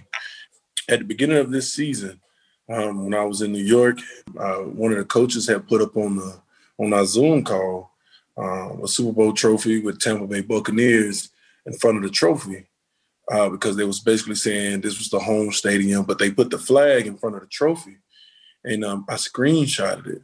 I screenshotted it, and uh, and guys was like, man, like you know, a lot of guys have those conversations like, do y'all think Tom Brady would get in the Super Bowl? And for instantly everybody had already said yes. And I always would ask guys, it was like, well, who are the other team that's going to be in the Super Bowl? And um, they would always pick other teams. And I was like, why not us? And this is what I used to tell some of the guys in, in New York or, you know, some guys that I train with. So why not you be in the Super Bowl? I was like, you put on your pads, you put on your clothes, you put on your uniform, you go to work just like they do. So why not you be in Super Bowl? Like, what makes you that much different? What makes this team that much different? All it takes is a, a collective group of guys to to sacrifice to sacrifice everything for this one common goal for like six to seven months, maybe eight, nine months out of the year. And if you do that, you will have at least have the opportunity. And that's one thing like I say about Tom. He sacrificed a lot for this opportunity. And a lot of guys here have sacrificed a lot for this opportunity. And that's what the great teams do. Um, I can't speak for Kansas City because I'm not there, but for them to in order in order to get in this championship game back to back years, they had to sacrifice a lot. Um, and that's one of the biggest things that I took from 10 years ago to today. Every single day when you wake up and I open my eyes, I ask myself, Steve, how are you gonna get one percent better today? And I was like, what are you working toward? And I always have this saying it's called pay the price of sacrifice to live in paradise. This upcoming Sunday, I get the opportunity to live in paradise. Whether win or lose, I get to live in paradise well, paradise in Tampa Bay. Obviously, it's a home stadium. We all know we've been, I mean, you're at your house now. What are the advantages of it? We know, but is there a scenario where playing in a home stadium in the Super Bowl could be a disadvantage? To be honest, I've never done it, but I, I think it's an advantage for, for us because we're making history. That's the biggest thing. I feel like we're making history, so that's that's the advantage. You never had a home team make it to the Super Bowl and play in their home stadium. So for us to do it, to be part of it, I think it takes that much more pride in your job, in your work, to just do more. Uh, I'm not gonna just say just do more, but be better and be more for these next five days because after this week is all over. When it's all said and done, it's all over. It's no tomorrow. It's no next year because next year is not promised and tomorrow is not promised. So when you get an opportunity to step on that field, I always say this: sacrifice everything you have for 60 minutes. Let passion, let passion take over. Let hard work take over. Let your focus take over. Let your driven take over. Understand that you have one life to live, and that's the day. Steve, I'm ready to run through a wall for you. We're talking with Steve McLendon, a, a 2020 Jet, now playing in Super Bowl 55. You know, 2020 has been a crazy three and a half months for you, to, oh, to say the least. And you know, you just you you alluded to you were in New York. The Jets were 0 and 6 when you were traded, and now you're playing in the Super Bowl, obviously in the same season. So since we're here in New York right now, what message do you have for Jets fans about this team's future? Uh, so one thing I, I got man, y'all have they have hired a, that I feel is another great coach. They have a lot of great guys there that are eager to win. That I still talk to and mentor on a daily basis. And I, I tell the Jets Nation just stay consistent with the team, stay strong, and understand that those guys are really, really, really, really working for one common goal, and that's to win a championship. That like I can, I, I believe that wholeheartedly. Those guys are really working hard. It's some guys as soon as the season ended, they started working and started getting prepared for the next upcoming season. And that's what I like to see. And yeah, you said the one thing that I, I I, look as an inspiration. The Lord tells us, man, those are her first that shall be last, and those are the last that shall be first. So I look at it like this. You know, I started off this season last, and now I have opportunity to be first. Speaking of coaching, Todd Bowles stood on the table for you in Tampa. He said it outwardly a very calm guy. So that's a huge statement. So what do you think it was that he went to bat for you so strongly to join his defense in Tampa? Uh, I mean, I, I, have the utmost respect for uh, Coach Bowles and everything that he stands for. Um, I respect that man just like he was my father, I, and I will fight for him any single day of the week. Uh, it, it's just, just, just who he is. The fire he brings to the game, the way he he loves the game, but not only that, the way he loves you as a man. You know, he he he talks to you as a man. He helps you as a man. Like this is outside of the game, and anybody that will help you outside this game, you're willing to fight for him extra hard inside this game. And he understands that it is a game, but it's a game amongst men that are coming together. and he's all about team. He's all about togetherness. He all about communication.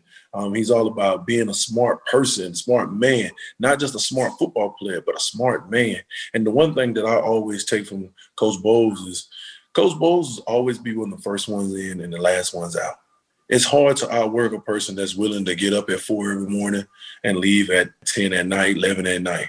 It's hard to beat that type of person because they're they're singular focus on one thing, and that's that one common goal that we're all trying to accomplish, and that's a championship. And he was one of the main reasons why I made that the saying, uh, "Pay the price of sacrifice to live in paradise." I watched him for two and a half years in New York with, while I was there. Um, he was there as well. I would always go go to work early, and he would already be in the work and already did did some cardio. Like he walked the field, and he's at work at 4 a.m. and he's put in already two or three hours more than some guys they probably gonna do in a whole day. And that right there was like, man, he's really paying the price of sacrifice. He sacrifices so much for us. And now I'm proud to be along his side to fight with him in this championship game. And like I said, that's our paradise a sign of the times you took a trip to the covid list january 1st and i'm not asking you to you know get into any of that but what i would like to ask you is what would you like to say to the healthcare workers around the country and especially those that will be there at the game in person i just want to say thank you for helping us i know it's a, it's a struggle and i know it's a time but y'all also are making the ultimate sacrifice you're putting your lives on the line, not just the health workers. There's just so many people that are putting their lives on the line. But I want to just say a special thank you for everything that, that they're doing to, to come up with and help fight this nasty virus. Uh, at the end of the day, I just want everybody to understand we are stronger together. We are weak, very weak apart. And if we stand together and we stay strong together, we will overcome anything another Jets angle. Also in the month of October, your former Jets and Steelers teammate Le'Veon Bell found himself on a new team. The new team happens to be your opponent in the Super Bowl. So right. over, the past, over the past two weeks, I mean, I have you guys texted about this unique parallel path that you guys are on? Um, actually, no. We both understand. Um, there's a couple guys on the team that I played with in New York um, or play elsewhere with, and no, none, none of us really said anything because they understand to me, to them, they understand how much this game means to me, and I understand how much this game means to them. So we both gonna, we are all gonna stay singular focused on the task at hand, and that one task is just the best man shall win in the end. Will it feel good to tackle him though? Come on. I'm just gonna feel good, good to hit any one of them. So, like that's that's the game. I'm I'm ready to play. I'm ready to play. I'm a huge proponent, and my listeners know, of women in sports what does your assistant defensive line coach Lori Locust bring to the table? You know, in, in, in, football, we never had a mother on the team that's in the classroom. So I, I look at Lo, that's what we call a low. I look at Low as like that mother. And I, I, look at our defensive line coach like our father. He's basically getting, preparing us for the upcoming game, him and him and Coach Bowles. So I look at it like this. It's some things that might fall through the crack through the coaches, but with her, she's that person that will come to you and let you know. And also, she will help correct the coaches. She will help them with so much. And I always say, behind every great team, there's behind every great man, there's an amazing great woman because that man can't be great without a woman my matchup to watch in the game, or one of them, is going to be your unit against the Chiefs' offensive line. That will, for the listeners, definitely be without two starters: Eric Fisher, Mitchell Schwartz. And your team sacked Aaron Rodgers five times in the NFC Championship game. And I'm not asking you to give up the nuclear code here, but the game plan for Mahomes has to be different than the game plan for Rodgers. No. I'll just say this: the one thing is, man, we we're coming, we're a group of guys that understand what's going on this weekend. We understand who he is, what he brings to the table, and what he does very well. So we just have to make sure we execute our game plan better than they execute theirs. Like I always tell guys, man, you're not competing with the other team, not only just competing with the other team, you're competing with yourself. How well have you done your job in these past two weeks? How much time have you put into your your personal craft in these past two weeks? Like it's more about yourself preparing for this game than really competing against your opponent, your opponent. Because at the end of the day, if you prepare as well as possible, you do everything that you know that you have done up under the sun. um, and up under the moon, then you will come out victorious. So I, so for me, I, I never really get into the battle between just competing with my opponent because my biggest critic, my my biggest opponent is the man I look at every day in the mirror. That's why I always say get one percent better today. In that mirror, do you have a special Super Bowl dance planned for when you sack them? um, I, I I do, I do, but I just want everybody to wait until to game time to see it or talk about it or hear about it and anything. Oh no, you're not gonna give us a preview of it? Nah, I can't do it. I can't do it. I I, I think that's this is that's the whole point of making that day a special day because we are coming for them. And, and and I understand that they're coming for us as well. And I, like I said it, like I say it again, may the best man win. Um, the I'm- best group of men win. well, I'm I'm gonna be on the lookout for it.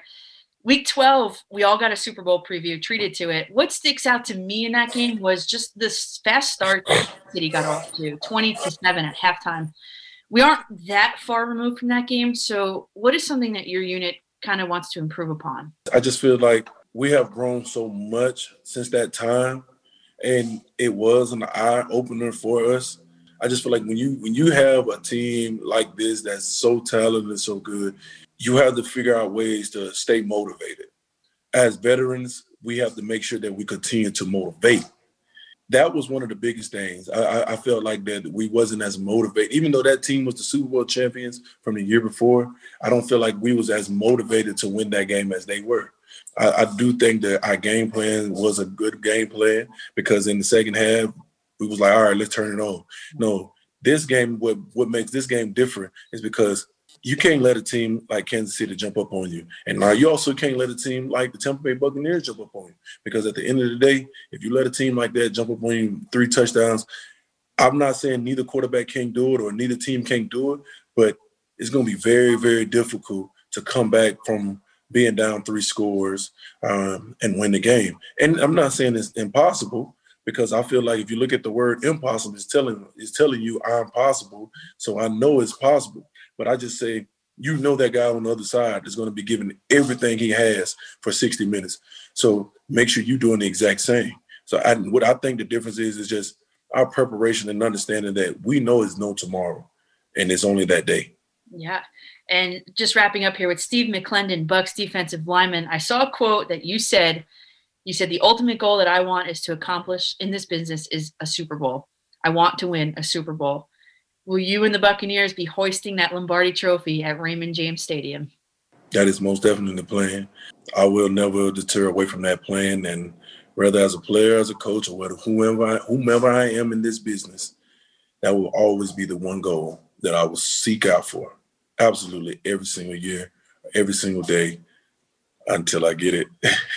Thank you so much for taking the time out of your. I know it's very very busy Super Bowl week uh, to talk with me. You're easy to root for, Steve. Good luck. I hope you do win it all. thank you, thank you, thank you for having me. Thank you.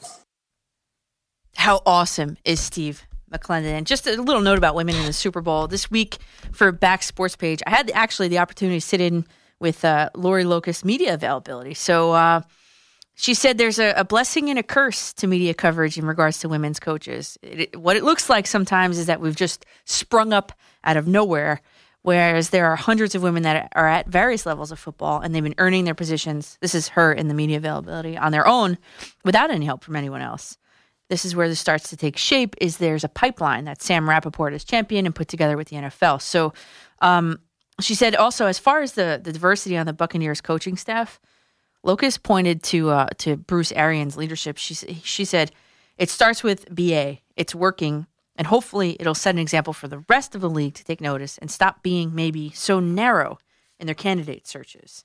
So also appearing alongside Locust in the Super Bowl, just so you guys know, something to look for. Sarah Thomas, as, as Ben mentioned before, Ben from Queens. Sarah Thomas, the first female official to work a Super Bowl. And then you got also he mentioned these two for Tampa Bay. Meryl, uh, I want to say it's uh, it's they call her MJ, but Maral Jav Javadifar Java Defar. I'm going to go with strength and conditioning coach assistant for the um, Tampa Bay Bucs. Carly Helfand, scouting assistant for the Bucs. Jackie Davidson, director of football research for the Bucs. Arians, by the way, said that they worked their tails off and are more than qualified. And for Kansas City, we've got Julie Frymyer and Tiffany Morton, assistant athletic trainers. So there you go. There you go. Steve McLendon, as you know, had had high praise for Coach Lori Locust. All right, we're going to re- hit the reset button here at the five o'clock hour. We've got an update from Peter Schwartz and more of your calls coming up. Danielle McCartan. Sports Radio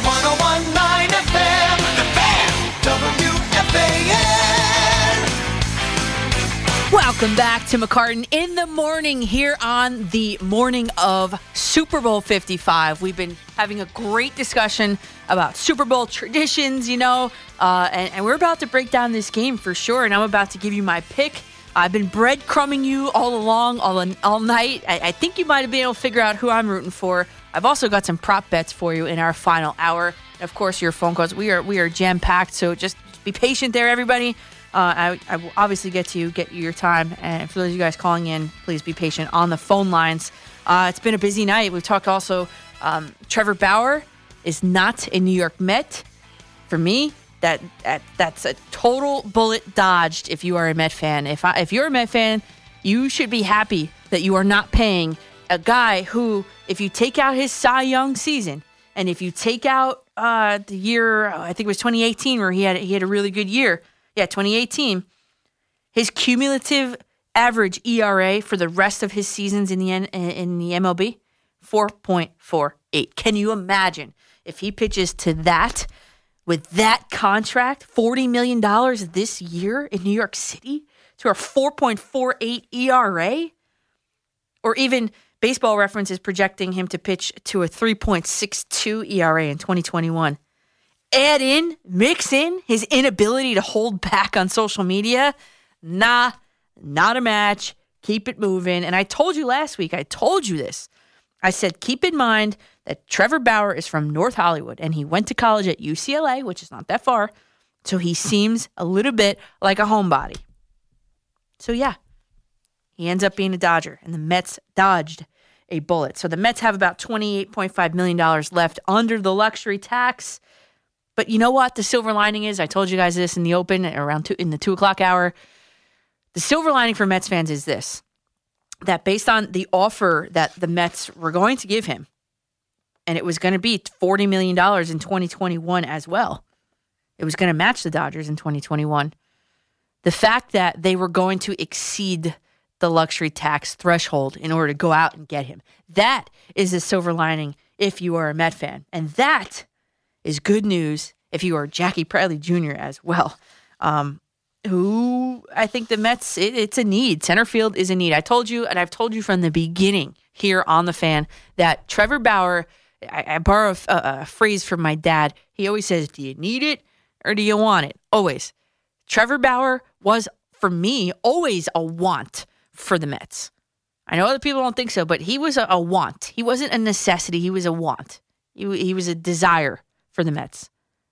The Mets need, need a center fielder. And they should really look to upgrade at third base too, because JD Davis is not uh, going to be able to hold down third base. Nah, I don't think so. Um, but I digress. It is Super Bowl Sunday. We had on a awesome segment, and that Nick has already put up on demand. But don't listen to it now. You got to wait till six o'clock. Go back at six o'clock and listen to it.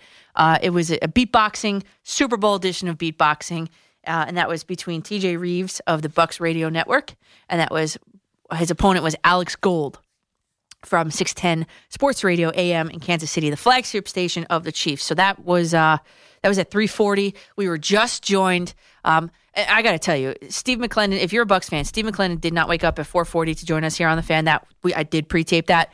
Um, but at 440, Steve McLendon gave an excellent, awesome interview. McLendon, don't forget, started the season with the winless I think they were 0 6 or 0 7 at the time that he was traded in October, and uh, with the winless New York Jets. And now he's playing in the Super Bowl as an undrafted player, totally um, motivational. I mean, the takeaway motivational guy. You want to play for him, you want to root for him. And you know what I'm going to be especially looking for in that? I'm going to be especially looking for if he gets his hands on Patrick Mahomes and brings him down what his sack dance is going to be. He said he has one. He told us he had one, but he wasn't going to tell us what it was. Um, so yeah, just just really good from Steve McLendon. Good stuff, great stuff. I appreciate the time, and I appreciate the time from TJ Rives as well, and from Alex Gold as well. Um, and I've been teasing it. You know what? Let's just do it. Let's do it. So, all right, I'll go. With, I'll do it this way. The Tampa Bay Buccaneers. I'm ready to give you my pick. Tampa Bay Buccaneers. Their key to victory is going to be this: the Bucs defense. This is how I always do this. You guys know this. Keys to victory. Bucs defense in 2020 was top 10 in yards given up per game, top 10 in points given up per game, and turnovers per game. Best, top 10 best, right? Also, a little nugget I found scrolling the internet that you guys might like. There have been 13 defensive touchdowns in the last 20 Super Bowls. Guess what? Tampa Bay's defense is top five in turnovers forced in the league this year. I think the Bucs are going to come away with one. I think the defense is going to make a huge play, and hopefully, hopefully, it's Steve McLendon. Because when you throw in a potential domination against the Chiefs Super Bowl ragtag offensive line, and I'm going to use the word ragtag there. Whatever Tampa Bay does has got to be generated by the front four because Mahomes versus the blitz, he's he's the best quarterback against the blitz according to Pro Football Focus. He's got a grade of 91.1 against the blitz. Patrick Mahomes that is. He's got against the against the blitz 13 touchdowns, 0 interceptions and a 134.2 rating, which is also best in the league. Good news for the Bucs though. Even though Todd Bowles sends the house 38% of the time, fifth most in the league, I would point to a defensive evolution. Their five sacks against the Packers in the NFC Championship games was without a blitz package. So they sacked Aaron Rodgers five times with just the, the, the rush from their front their defensive line. That was it. Add in against Rodgers eight quarterback hits. He's one of the best protected quarterbacks in the league. Now, Mahomes is going to always have to know where JPP is uh, because he's Tampa Bay sack leader, nine and a half sacks, that is. And also, the Bucs can bring it. They were tied fourth this season in sacks and tied for second this season in quarterback hits. So this is going to be won and lost in the trenches right here, as we were just talking about. And what is the Kansas City Chiefs offensive line going to look like anyway? I had to use a lot of crossouts in coming up with this. Left tackle is going to be Mike Remmers, and he's going to be the one to watch. Left tackle. Von Miller wrecked him when Mike Remmers was a Panther in Super Bowl 50. To the point of Von Miller was the MVP of Super Bowl 50 because he was going against Mike Remmers. right? And now Remmers is replacing a guy who only allowed one quarterback pressure in the playoffs, and that guy was Eric Fisher. Left guard, you got same Nick Allegretti. Center, Austin Reiter, who's a very exceptional, very exceptionally good center. Right guard, Stefen Wisniewski. They are not worried about him. But then there's another concern at right tackle, Andrew Wylie. He's like, uh, he's, uh, I would say, uh, maybe their second or even third string guy there. I'd have to look uh, back. But the problem is there is a lack of depth on this and cohesiveness. You know, they're kind of ragtagging it. They're kind of uh, inputting pieces here and there and hoping it works. And when you got Patrick Mahomes behind you, playing behind you, you know, it's a good chance that it, it might work. I don't want to hear about Mitchell Schwartz. He hasn't played since week six. Kelechi Osemele, if anybody brings him up, tell them that he hasn't played since week five. The big one, again, is Eric Fisher, who ruptured his Achilles tendon in the AFC Championship game, which was what, two weeks ago? And now you got Mike Remmers, who Von Miller absolutely destroyed in Super Bowl 50. That is going to be more specifically, rather than just trench versus trench, that is going to be the matchup to watch. Mike Remmers and whoever lines up opposite him, which I'm going to guess it's going to be JPP. That's my big guess. That's a guess. So for the Kansas City Chiefs now to win the game, you've got Patrick Mahomes coming off an AFC championship game versus the Buffalo Bills, where he threw for 325 yards and three touchdowns with a 100 and round up 128 rating. That's some video game stuff. And we talked about earlier tonight how uh, EA Sports, the Madden franchise, they ran the simulation. They've been right uh, five times out of the last nine. And they even nailed the score of the uh, Patriots and Seahawks Super Bowl. Two, they nailed the score, 28-24. So if you believe in, you know, the the uh, artificial intelligence of video games, you would maybe want to believe in the fact that they are predicting that the Kansas City Chiefs are going to defeat the Tampa Bay Buccaneers. And the score that that video game had, I'm trying to find, I think it was 27, uh, 37 27. The Chiefs beat the Buccaneers 37 27, is what Madden said. And they said that uh, Mahomes scored the go ahead touchdown with a 12 yard touchdown run. By the way, I have sevens in my pool, so that would be great. Uh, tacked on an extra field goal. And they also predicted that Mahomes is going to take home his second consecutive MVP award. Now, they predicted correctly last year that the Chiefs were going to beat the 49ers and that Mahomes was going to be the MVP. So if you are a Chiefs fan right now, you might be getting a little bit excited. You know, also in the AFC Championship game, we brought up this before too. That underhand touchdown pass, a literally underhand touchdown pass to, to Travis Kelce. Amazing. So the key is Patrick Mahomes must get the ball out fast. You've been hearing it all week. Not only that, he's going to have to beat the Bucs on the pass. I, we talked. One of the first callers of the night asked about the running game. I don't. I don't see it. I don't think they're going to be able to generate really anything on the ground. And when you look at the Tampa Bay defense, you look at their defensive line, stellar. You look at their second level of like linebackers, good. And when you go to the third level of their defense, really average. They allowed uh, a 94 passer rating, actually, in fact, and were ranked 21st in the league in passing yards per game. But somehow they were tied for seventh in the league for interceptions. I guess right place, right time. But so if I'm Kansas City, here's what I'm doing I'm targeting the weakest link, weakest link on the Bucs defense until he can prove that he can hang with us. And that is Sean Murphy Bunting. This guy I mean, maybe I can get out there and play better than him. He's allowed a passer rating of 126 when targeted. That's a lot. and the sixth most yards of any defender this year. So um, I think that's what happened in week 12 when Tyreek Hill torched the Bucs defense. And Tyreek Hill told you himself in that post game that day that what they did was they they adjusted and they had Carlton Davis uh, he, he said they put Carlton Davis on me, slowing me down, and then they brought the safety over the top a bit to double me and Travis Kelce. That kind of slowed us down a lot. Plus, their front seven is tremendous. So after starting with uh, the first quarter, 203 yards and two touchdowns, after that adjustment, he was held to just 66 yards and a touchdown, which is, I say just, but Tyreek Hill is explosive, right? And and just holding him to 66 yards over the, the next three quarters with one touchdown, I think the Bucs will be able to absorb that if that is the game plan moving forward. So you got to look for Carlton Davis to pick up the slack. He leads the team in interceptions. I told you my X factor of the game was going to be Steve Spagnuolo, who is now the defensive coordinator for the Chiefs. He just happens to be the same guy who was the defensive coordinator of the Giants you guys know it, when they, they handed the Patriots one giant loss in that 2017, 2007, excuse me, regular season, 28, uh, 2008 playoffs. So the only New England loss that was that came in was that season was in Super Bowl 42, and Spagnuolo's defense tallied up five, five, five sacks on Tom Brady. And if you're a Jet fan, you know too. The way to beat Tom Brady is if you sack him.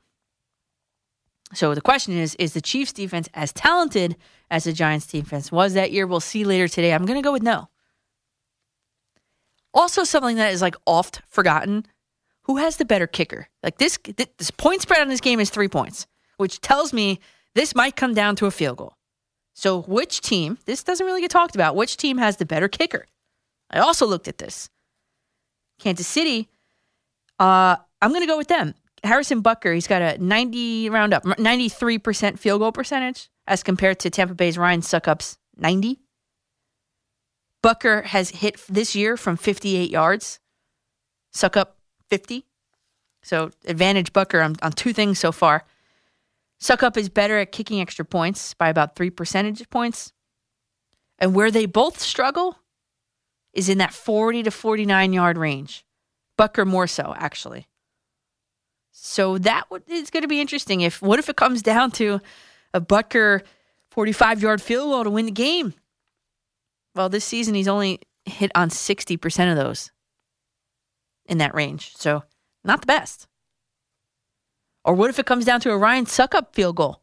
In that same range, he hits it 77% of the time, but he's 50 50 from beyond 50 this year.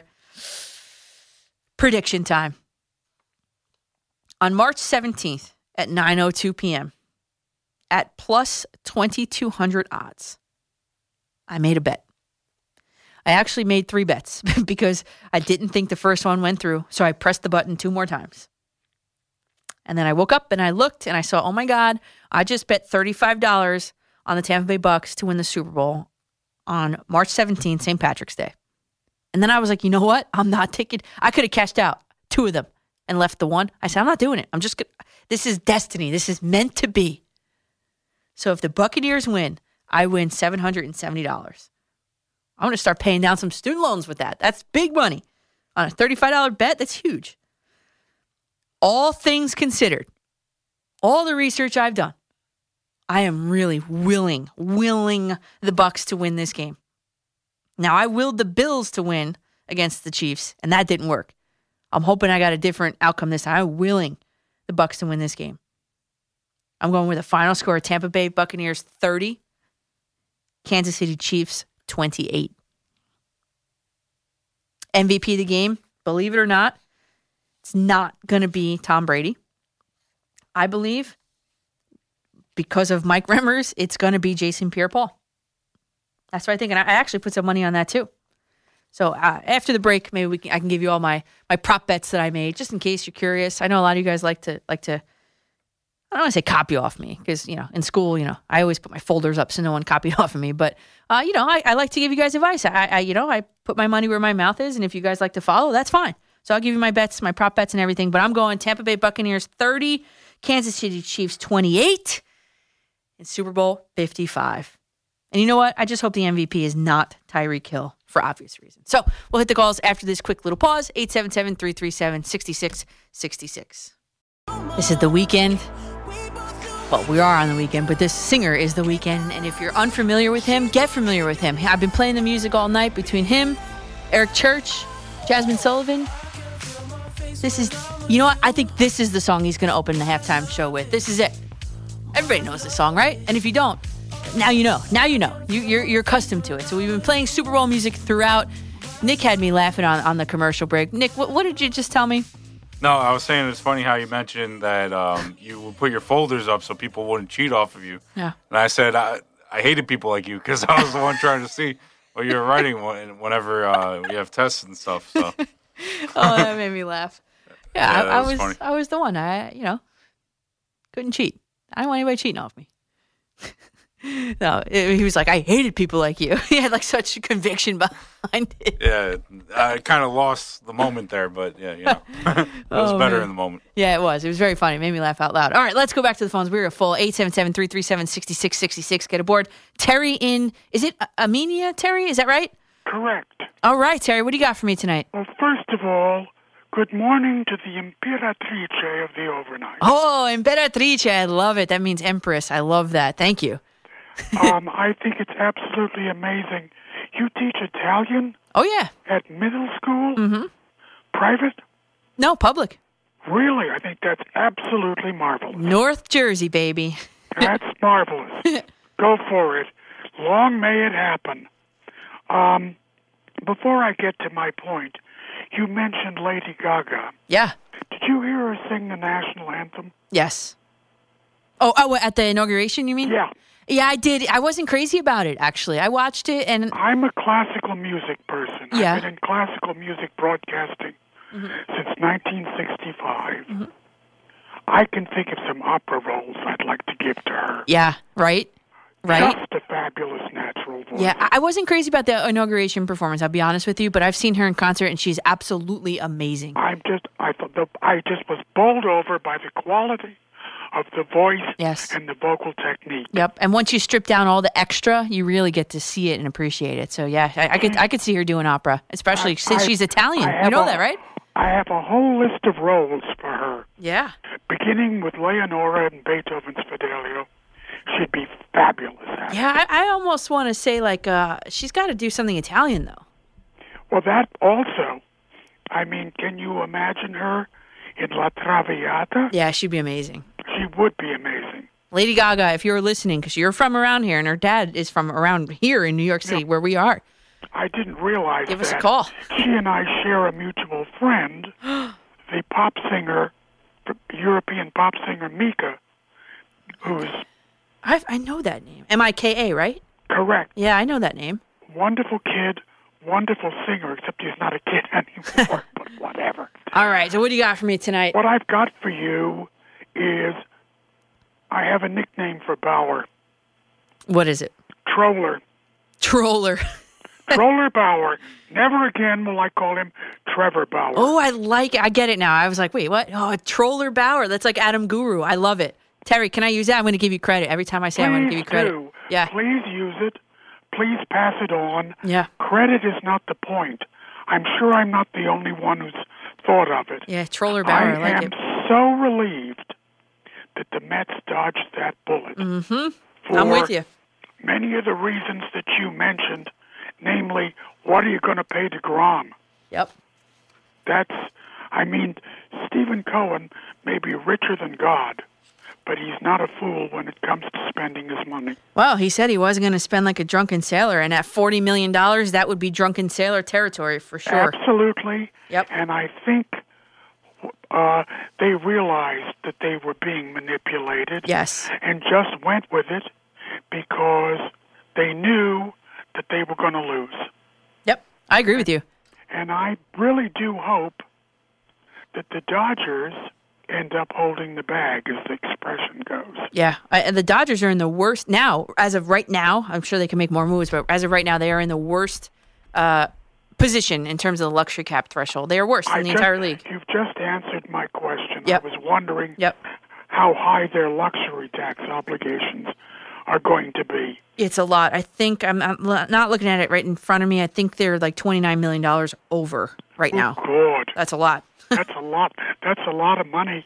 And I mean, I don't wish them ill, but I think their season is going to be something of a disaster. Yeah, I agree. So, anyway, you have a great week, and I just wish you were on more frequently. Well, I appreciate it. Maybe one day, Terry, we'll, we'll get there. Look forward to it. Take care, my dear. All right, talk to you next week. I appreciate it. Um, and by the way, I did post a, a poll on Twitter earlier Saturday morning, and I said, uh, now that Mets fans, now that you've had a night to sleep on it, how you feeling about Bauer's decision to choose the Dodgers? I gave you three choices: heartbroken, annoyed, and relieved. And Terry said the word relieved. Fifty-six percent of you guys, that was the majority, vo- voted relieved. Forty-one percent of you guys said annoyed. And who are the three of you guys? Three percent of you guys that said heartbroken. I, I want to talk to you tonight. 877 337 6666. Steve in North Carolina, you're up next. What's going on, Danielle? Thanks for hanging on there, Steve. Appreciate it. Hey, it was great talking to you Monday on our nation's sports show about the Super Bowl and stuff. Yeah. Oh, hey, what's going on? What's going on? Yeah, uh, I don't know. Before I get to my predictions about this game, I don't know what's wrong with those three percent of those Mets fans. I mean, my goodness, what is wrong with you? You should be relieved that this guy, as this other guy called him, troller, is not going to be on your team because he would be a cancer to the locker room. I agree with you, and it would upset the apple cart. And the Mets, the Mets got a good thing going in there, and I, I think it would also the intangibles uh, would would upset the apple cart. I, I believe that. You're right. Yes, uh, and on to the big game. Man, this game was so hard to predict on our first uh, live show on YouTube on our Nation Sports Show. Uh, we were talking about the game, and we were like, okay, so they came to me first, and they're like, oh, you're going to go to me first, huh? you're going to make me the guinea pig. So I got to talking about it to the guys on the show, and I was like, well, if Brady was not in the game, I'm rolling the dice on Kansas City because Patrick Mahomes is so good with that offense and the weapons that they have. My biggest concern for Tampa Bay in this game is their secondary because, like you said, their secondary is the weakest link of their team. Yep. I don't think Tyreek Hill is going to have 200 plus yards again. I think he's going to have at least 100, but he's not going to have the yards that he had because I think Tampa Bay is going to have a better game plan at scouting against Hill. Well, you saw they they uh, already made the adjustment in the second quarter of that game, second, third, and fourth quarter. Correct. Right. Correct. Uh, but the biggest problem you got to worry about is Travis Kelce Mm. because if you take away Hill, then you got to go to Kelce, and he's another problem I got to deal with. Um, we were also talking about in the game how um, the biggest concern for both teams, not really with Mahomes, but but kind of yes, because of the, the banged up offensive line, but especially Brady. My biggest concern for Tampa Bay and Kansas City, but mainly Tampa Bay with Brady, is if they get in that second and long or that third and long situation, because Brady has been known when he gets pressured, he just throws it up, and there's been times he's thrown some ugly balls, and they've been interceptions. Yeah, you're right. All right, who, Steve, one- who are you picking? Give me give me your final final bottom line pick here. All right. I'm going to go Tampa Bay mm-hmm. 34 31. All right, we're similar. I like it. 34-31. I had Yes. 30-28, I believe, is what I had. Look. And uh, you told us the prop bet, uh, the bet that you had for the for the for the money. For your sake, I hope you win it because that is a heck of a lot of money. I know that is a lot, isn't and, it? And, and and before you let me go, I just want to say it was my first time checking out your program. You do an excellent job, and I hope you're on more days uh, sometime soon because you do a phenomenal job and keep up the great work. Uh, Steve, thank you so much. And earlier, and you, and you called. So earlier in the week, I did a, a podcast with him. He, he- they got they invited me on their podcast. I did it, and I implored them to call. And, and Steve, you did it. So awesome. Thanks. Thanks for calling in. Thanks for checking it out. Okay, Paul in Floral Park. You're up next, Paul. How are you, Danielle? I'm good, All Paul. right, I'll go real fast. All right. All right, good to, good to talk to you.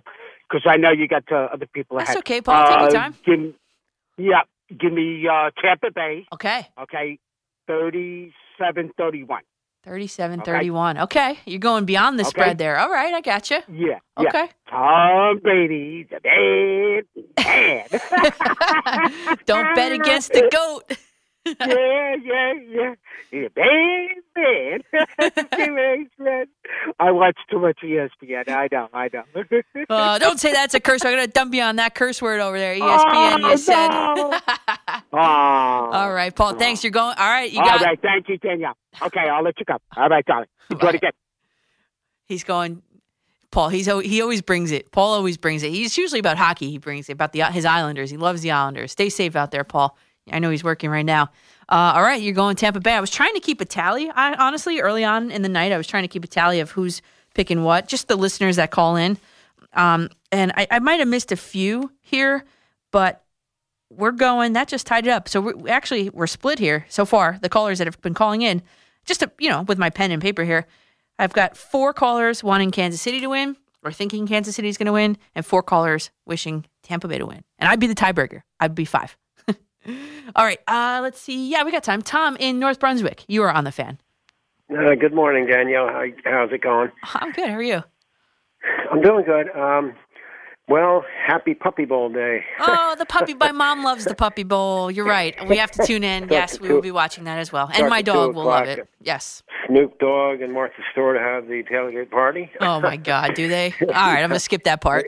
I'm sorry.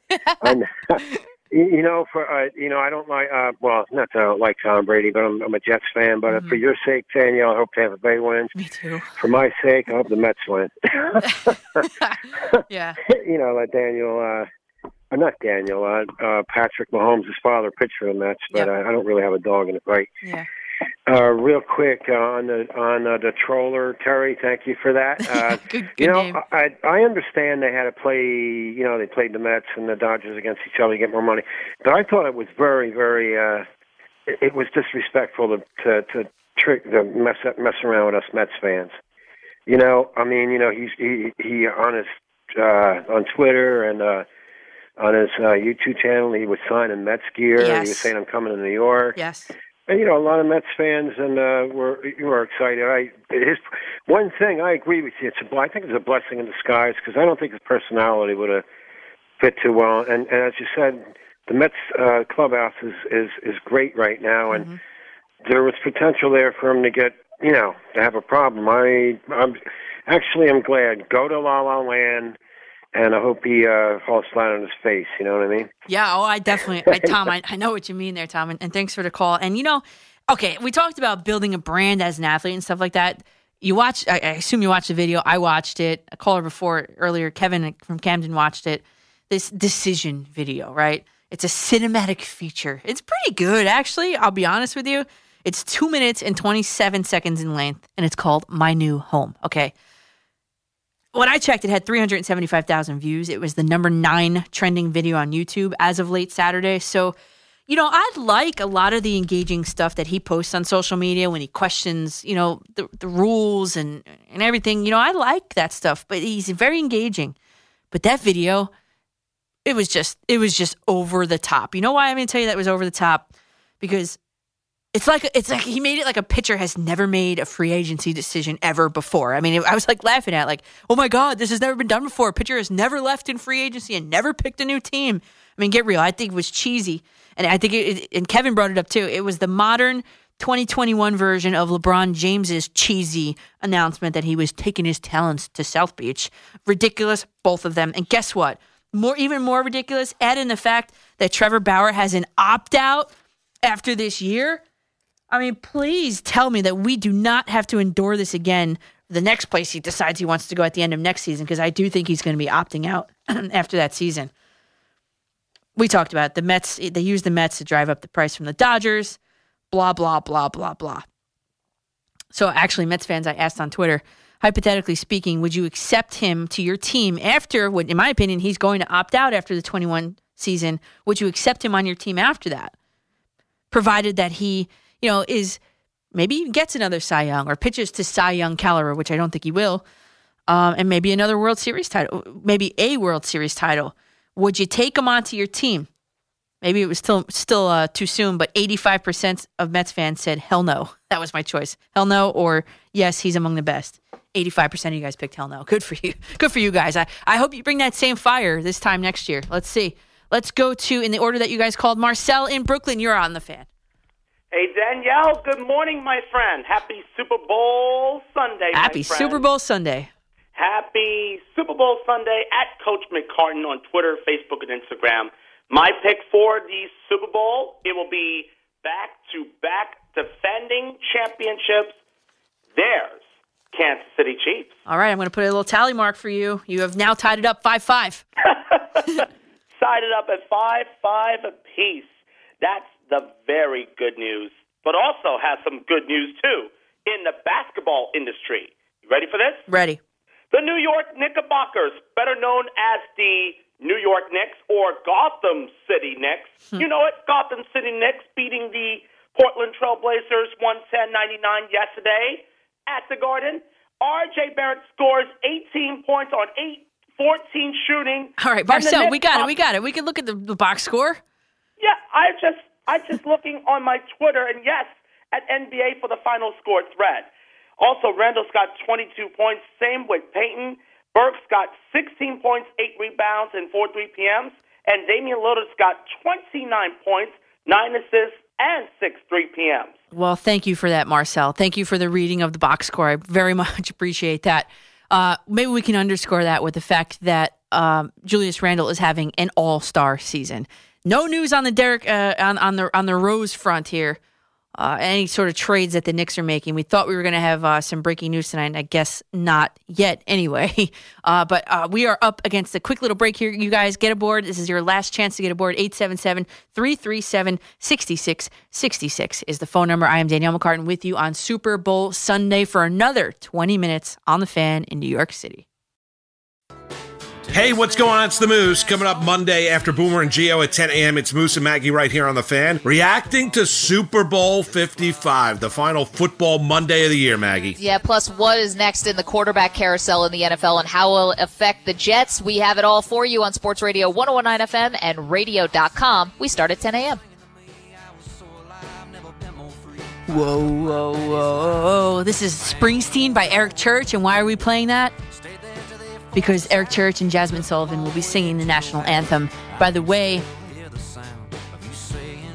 I love this song. So if you guys are, are planning to do a, uh, a prop bet, some guy in Tampa Bay, uh, as part of the, the radio, uh, no, the TV network down there in Central Florida, stood outside the stadium as they were um, rehearsing and he timed it. He clocked it in at two minutes and 16 sec or 15 seconds exactly. So take the over or take the under, I should say, on that. Um, just want to tell you guys, I could tweet out the rest because I do want to get to the rest of your calls here, you guys. Um, just my MVP picks. I don't really like going with the the obvious guys, like you know. So I, I do I, just to keep it interesting, in case it is a blowout one way or another. I actually did pick one or a couple for each. Um, I felt like going big or going home, then so I put my big ten dollar bet. If the Chiefs win, I picked Travis Kelce ten dollars to win one fifty. Uh, for the Bucs, if you listen carefully when he was being interviewed in the NFC Championship post game after like the four questions that were about him, he didn't want to make it all about him. He asked for someone else to be spotlighted. He passed it on to his teammates. So that was significant to me in making these picks. So I picked Rob Gronkowski $10 at plus 8500 to win 850. He was coming out of retirement. He's joining Brady in his 10th NFL season. He's looking for his fourth Super Bowl ring and he's never won the MVP, Super Bowl MVP award. So $10 on Gronk. I put $10 on Jason and Pierre Paul. Context was that Von Miller Remmers uh, battle in Super Bowl 50. Um, and he Von Miller, by the way, was the most recent defensive player to win the award in that in that Super Bowl 50. So Pierre Paul, I had $10 to win 800. Leonard Fournette, I put five to win 150, just because. And you know, wait, one more thing. I saw a really crazy one, a really silly one. What will happen first, sack or, or a touchdown? I put one dollar on a sack to win a dollar fifty. All right, so let's quickly, quickly get through these. Uh, is your last chance? 877-337-6666. It's been a great show tonight. Jeff in Fairview, what is up this week? Then Joe, happy Sunday, Super Bowl Sunday, Yeah, you too, Jeff. and easy Sunday morning. That's the Pat Boyle special. Yep. Yeah, All right, I like the Chiefs, thirty-one twenty-three. Okay. but they can't get down. If they get down, they'd be, they're going to be in a little trouble. Mhm. I can't see them, you know, coming back because you know Kevin Bader defense. But now, I am a Jets fan, and I hate Belichick big time. yeah. And I respect Brady; he's the goat. I know he is. Yes. I don't I'm like him you. either. Yep, I know. I, I get you. I got it. yeah, I want to see if he, if Brady does win. I want to see Bill Belichick's face, oh, man. Oh yeah, we should have a live stream of Bill Belichick. See what happens. Yeah. I mean, what's Kraft saying to him? How could he say he can't play anymore? I mean, what uh. kind of scouting? I thought this guy was this great scouter. How could you? Brady's going to go when he's going to go. You can't tell Brady. That's how good he is. Yeah, I know. So that was a huge mistake, which I'm glad he made because he's in my division. Yeah, I know. I got you. Glad he's in Tampa, So- right? Excuse me? Um, You're glad he's in Tampa, right? Yeah. Yeah, So, I know. Big time. Of, out of our conference, too. You're a Jet fan also. Yeah. Now, uh, can I talk about the Mets a little, or got to go? Uh, if you keep it real short, yes. All right. Steve Cohen, they did a great job. Great off season. You know, I don't want to hear say they I know. underachieved. I know a lot of They people are doing of saying that. players. Ridiculous. I know their te- their team is going to look completely different than it did last year, for sure. And yeah, and the Mets they bombed Bauer uh, this year. They hit him pretty good. All the left-hand batters in that lineup. Mets and uh, Dodgers in the National League Championship Series. Mets winning going to the World Series. Oh, Mets in a World Series. Jeff, thanks for the call. And I love how you brought up their numbers against him because I do have that as well. Mets against Bauer hit 235 um, with two home runs. So not not great. The Yankees actually hit better against him, actually.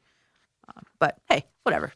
So you're you're pick. You know, I I actually I think that's how it's going to go too. I'm with you, Jeff. Uh, how this is going to end up. All right. So if the rest of you guys on hold can keep, just kind of keep it to one thing, that would be great. Sparky in Dobbs Ferry, you're on the fan. Oh, how's everything, What's up, Coach? Sparky? How are you? Okay. Um, as far as Bauer goes, the Mets won big time in a few ways. One thing, just just the idea that they were willing to spend that kind of money sends a good message to potential free agents. Okay. Yeah. And and as far as Bauer himself, the what happened with him in Cleveland, I mean, is a red, a major red flag. Is when you can wear out your welcome with Tito Francona, who comes across as the ultimate player's manager. Yeah. Okay. Yeah. And um, and and as far as him, he's just one of those guys that would not be cut out to pitch in New York.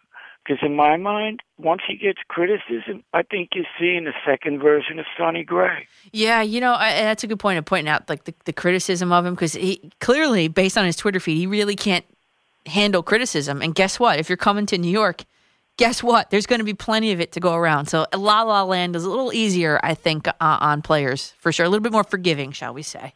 Okay, and now as far as the Super Bowl, I got to agree with you, Coach. I think you're going to do well with Tampa.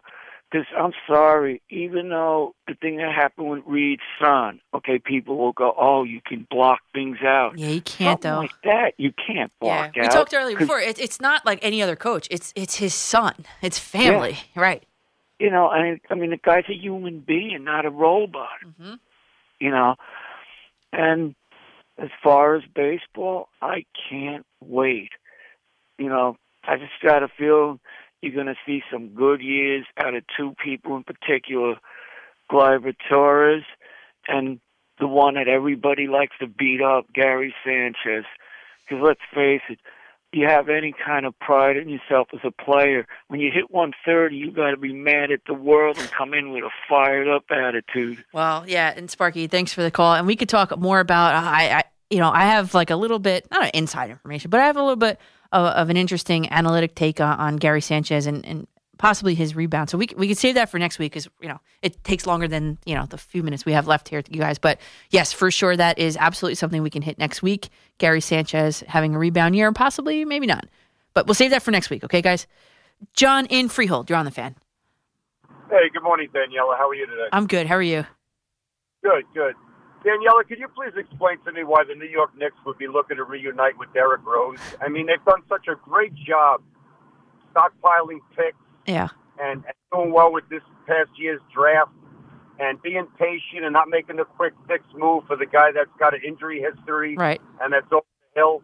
And it seems like they're going right back to where they were before. I, I just don't understand it. I'm, I'm sorry. I'm not giving up any draft picks Right. or any kind of young talent that has any type of potential for Derrick Rose. It makes absolutely, positively no sense at all. Yeah, and, John, I, when I saw that come through, and I totally agree with you there. The only thing I could like think of is why they would maybe want him is because they are at I think I saw 29th in the league in scoring, so they would maybe use him for scoring. That was a great question, uh, maybe. But although he's not a prolific scorer either, so what I'm thinking, and maybe possibly what they could do is they could use him in the second rotation, the second shift, in order to get Immanuel Quickley more playing time with the first group, with the first rotation there.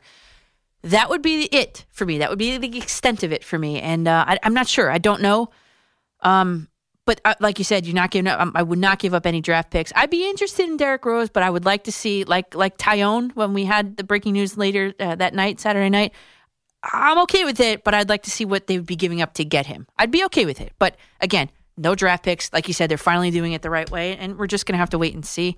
Um, but if it means giving Quickley more playing time, I'm all for it. Eddie, real quick in Massapequa Park, you're on the fan. Oh, he hung up by accident. Oh, I heard the phone rattling too, and then he then he hung up. Ah, all right, let's go. Chris in Newark, you're on the fan. Hey, uh, first of all, my pick's Tampa Bay. Okay, let me team. let me mark it down. Okay, we are tied up again, six six. All right, real quick, like a weird thing, like the Cardinals. I'm a Braves fan. Cardinals well, last year, the year before, got Paul Goldschmidt for hardly nothing. They got the third baseman for the Colorado Rockies for hardly nothing, and fifty million. The Mets fans all want to buy players. How are they not involved in that? And other teams, yeah, where they could have gave that team players that were worth it, rookies that were worth it, top fifty prospects. Two times in a row, they get star players, the Cardinals, and they don't give up nothing. I know. Meanwhile, these other teams are trying to buy, Yeah, and here you go, you have something open there. And this trade has been talking about for like a year or two already. I know. The Rockies guy. I know. And like it's weird, like how they got that. Where the Mets could have used them, my team, the Braves could have used them. We would have gave way better than what they got. Plus, they got fifty million. It's kind of like it's weird. It's not a conspiracy thing. It's like it's like the Cardinals GM has something on these other GMs. Oh, Like, Chris. how did he get these trades? It makes no sense. Chris, I know, and this is a question that I pondered out loud uh, last week on, on my show here. That why couldn't the Mets do pull? The, I mean, we're here in New York, so and it's the Mets and Yankees audience here. So why couldn't I know the Yankees couldn't do it, but why couldn't the Mets do it? I did ponder that out loud, and I questioned it. And the answer, I, I don't really have an answer. I don't I don't know why the Mets couldn't do it. The only thing I could think of was maybe they weren't interested in, in Nolan Arenado. That would be the only thing, and I don't know why. Uh, maybe they know something that, that I don't. I'm not sure. Uh, but that would really be the only reason why that I think that they would not be in on it. And you're right that it that deal. I looked at that deal. I was like, wow, the the Cardinals uh, did pretty good on the, on that end of the deal. Yeah. So you know, I, I, I always like to have answers, and this time, I, I just don't have an answer. I'm sorry. I, I don't know. I don't know. Yeah, good question. Because maybe we can ask. Uh, maybe one day I'll get the opportunity to ask Alderson some of these questions that you guys are asking me tonight. Okay, I think this might be it. Lenny in Fort Lauderdale, you are on the fan. Oh, I made the final cut. You made it, Lenny. You're in. All right, loving the show. Um, Thank you. I'm going with my my pick. All right, you're the tiebreaker. Bay. Tampa Bay, it is. Woo! Tampa Bay. So, so I want to see Belichick just be upset that Brady did it without him. Yeah. and uh, my MVP, I'm going Mike Evans. Oh, Mike, Mike Evans or Leonard Fournette. Yeah, I got Fournette up there too. Why do you think Evans? Ah, the guys, guys got a lot of. Didn't he break another record this year? of Barry Rice's, and uh, I don't think a, uh, a wide receiver. I think he'll have a big game. He hasn't really had a breakout breakout game this year, and I think this could be the one. What a time to do it, right? In Super Bowl 55. Woo! So. All right. Well, And I like the pick of the Too Bucs. much distractions for KC, like you guys said. Yeah, yeah, yeah, yeah. Yeah, I think. Andy Reid, Father of the Year. Yeah, well, I mean, Oh, I know. Well, you can't. bad luck with his kids. It's a shame. Yeah, it's it's a disease, you know, and it's just Yeah, it's horrible. Yeah. Anyway, great show. I'll, I'll tune in. I missed the beginning, so I'll be listening on the uh, On the rewind. on the rewind. I love Hey. it. All right, it. I love the little photos. Always cute. Adorable. All right, appreciate All right, I love Lenny. the show. Up and coming star. Thanks. EM, baby. Thank you. All right, Lenny. All talk to you next week. Thanks. And since we have uh, like an extra, I don't know, minute here, I'll give you some of the other prop bets I made outside the MVP. You guys know I always like doing uh, anytime touchdown score, especially in a game like this with these two teams. I mean, there's going to be a ton of touchdowns. I think not in the first quarter though. Someone asked earlier how I think the play's going to, the game's going to play out. It's going to be a slow first quarter. That's what I think. Um, I like to play the odds too. I don't really pick anyone in the 100 or the 200 range, to be honest. But but I did for Kansas City. I did Patrick Mahomes rushing touchdown, three dollars at 270. Uh, Tampa Bay. There, I told you before. I, I had that stat of in the past 20 Super Bowls, 13 times the defense has scored a touchdown, and I think that the um, the Bucs defense can do it because they are really good in, in generating interceptions. So I think they're gonna they're gonna score a touchdown. I put two dollars at five fifty to win eleven. And Scotty Miller, this is a wide receiver. We didn't yet talk about Scotty Miller, anytime touchdown scorer. And I did see an article uh, about him and how his fiance, who's a Rutgers Rutgers uh, gymnast, was throwing some balls to him in the meantime, uh, while while he was preparing to catch them from Tom Brady. So, very cool story on that. That was from Steve Politi in the uh, NJ.com, by the way. All right, thank you guys, all the callers. It has been so good tonight. I could not have done this without you guys. Love coming here every week, talking with you guys. Special thank you again to Steve McLendon, Tampa Bay Buccaneers defensive lineman, who joined us at 440, and my Super Bowl edition of beatboxing, TJ Rives from Tampa Bay Raid, Tampa Bay Buccaneers Radio Network, and Alex Gold, who co-hosted the midday show at 6:10 a.m. Sports Radio Kansas City, our sister station and the flagship home of the Chiefs. That was at 340. Why don't you just go ahead, like Lenny said, rewind all the way back to 2 a.m. Listen to the whole thing while you're at it. Great job to Nick tonight behind the glass. Peter Schwartz on the updates. Bob Salter's up next. Happy Super Bowl Sunday, everybody. Tweet me at Coach MCCARTAN and Facebook.com slash Coach McCartan. Enjoy the Super Bowl. Let's go, Bucs. Sports Radio 1019 FM. WFM.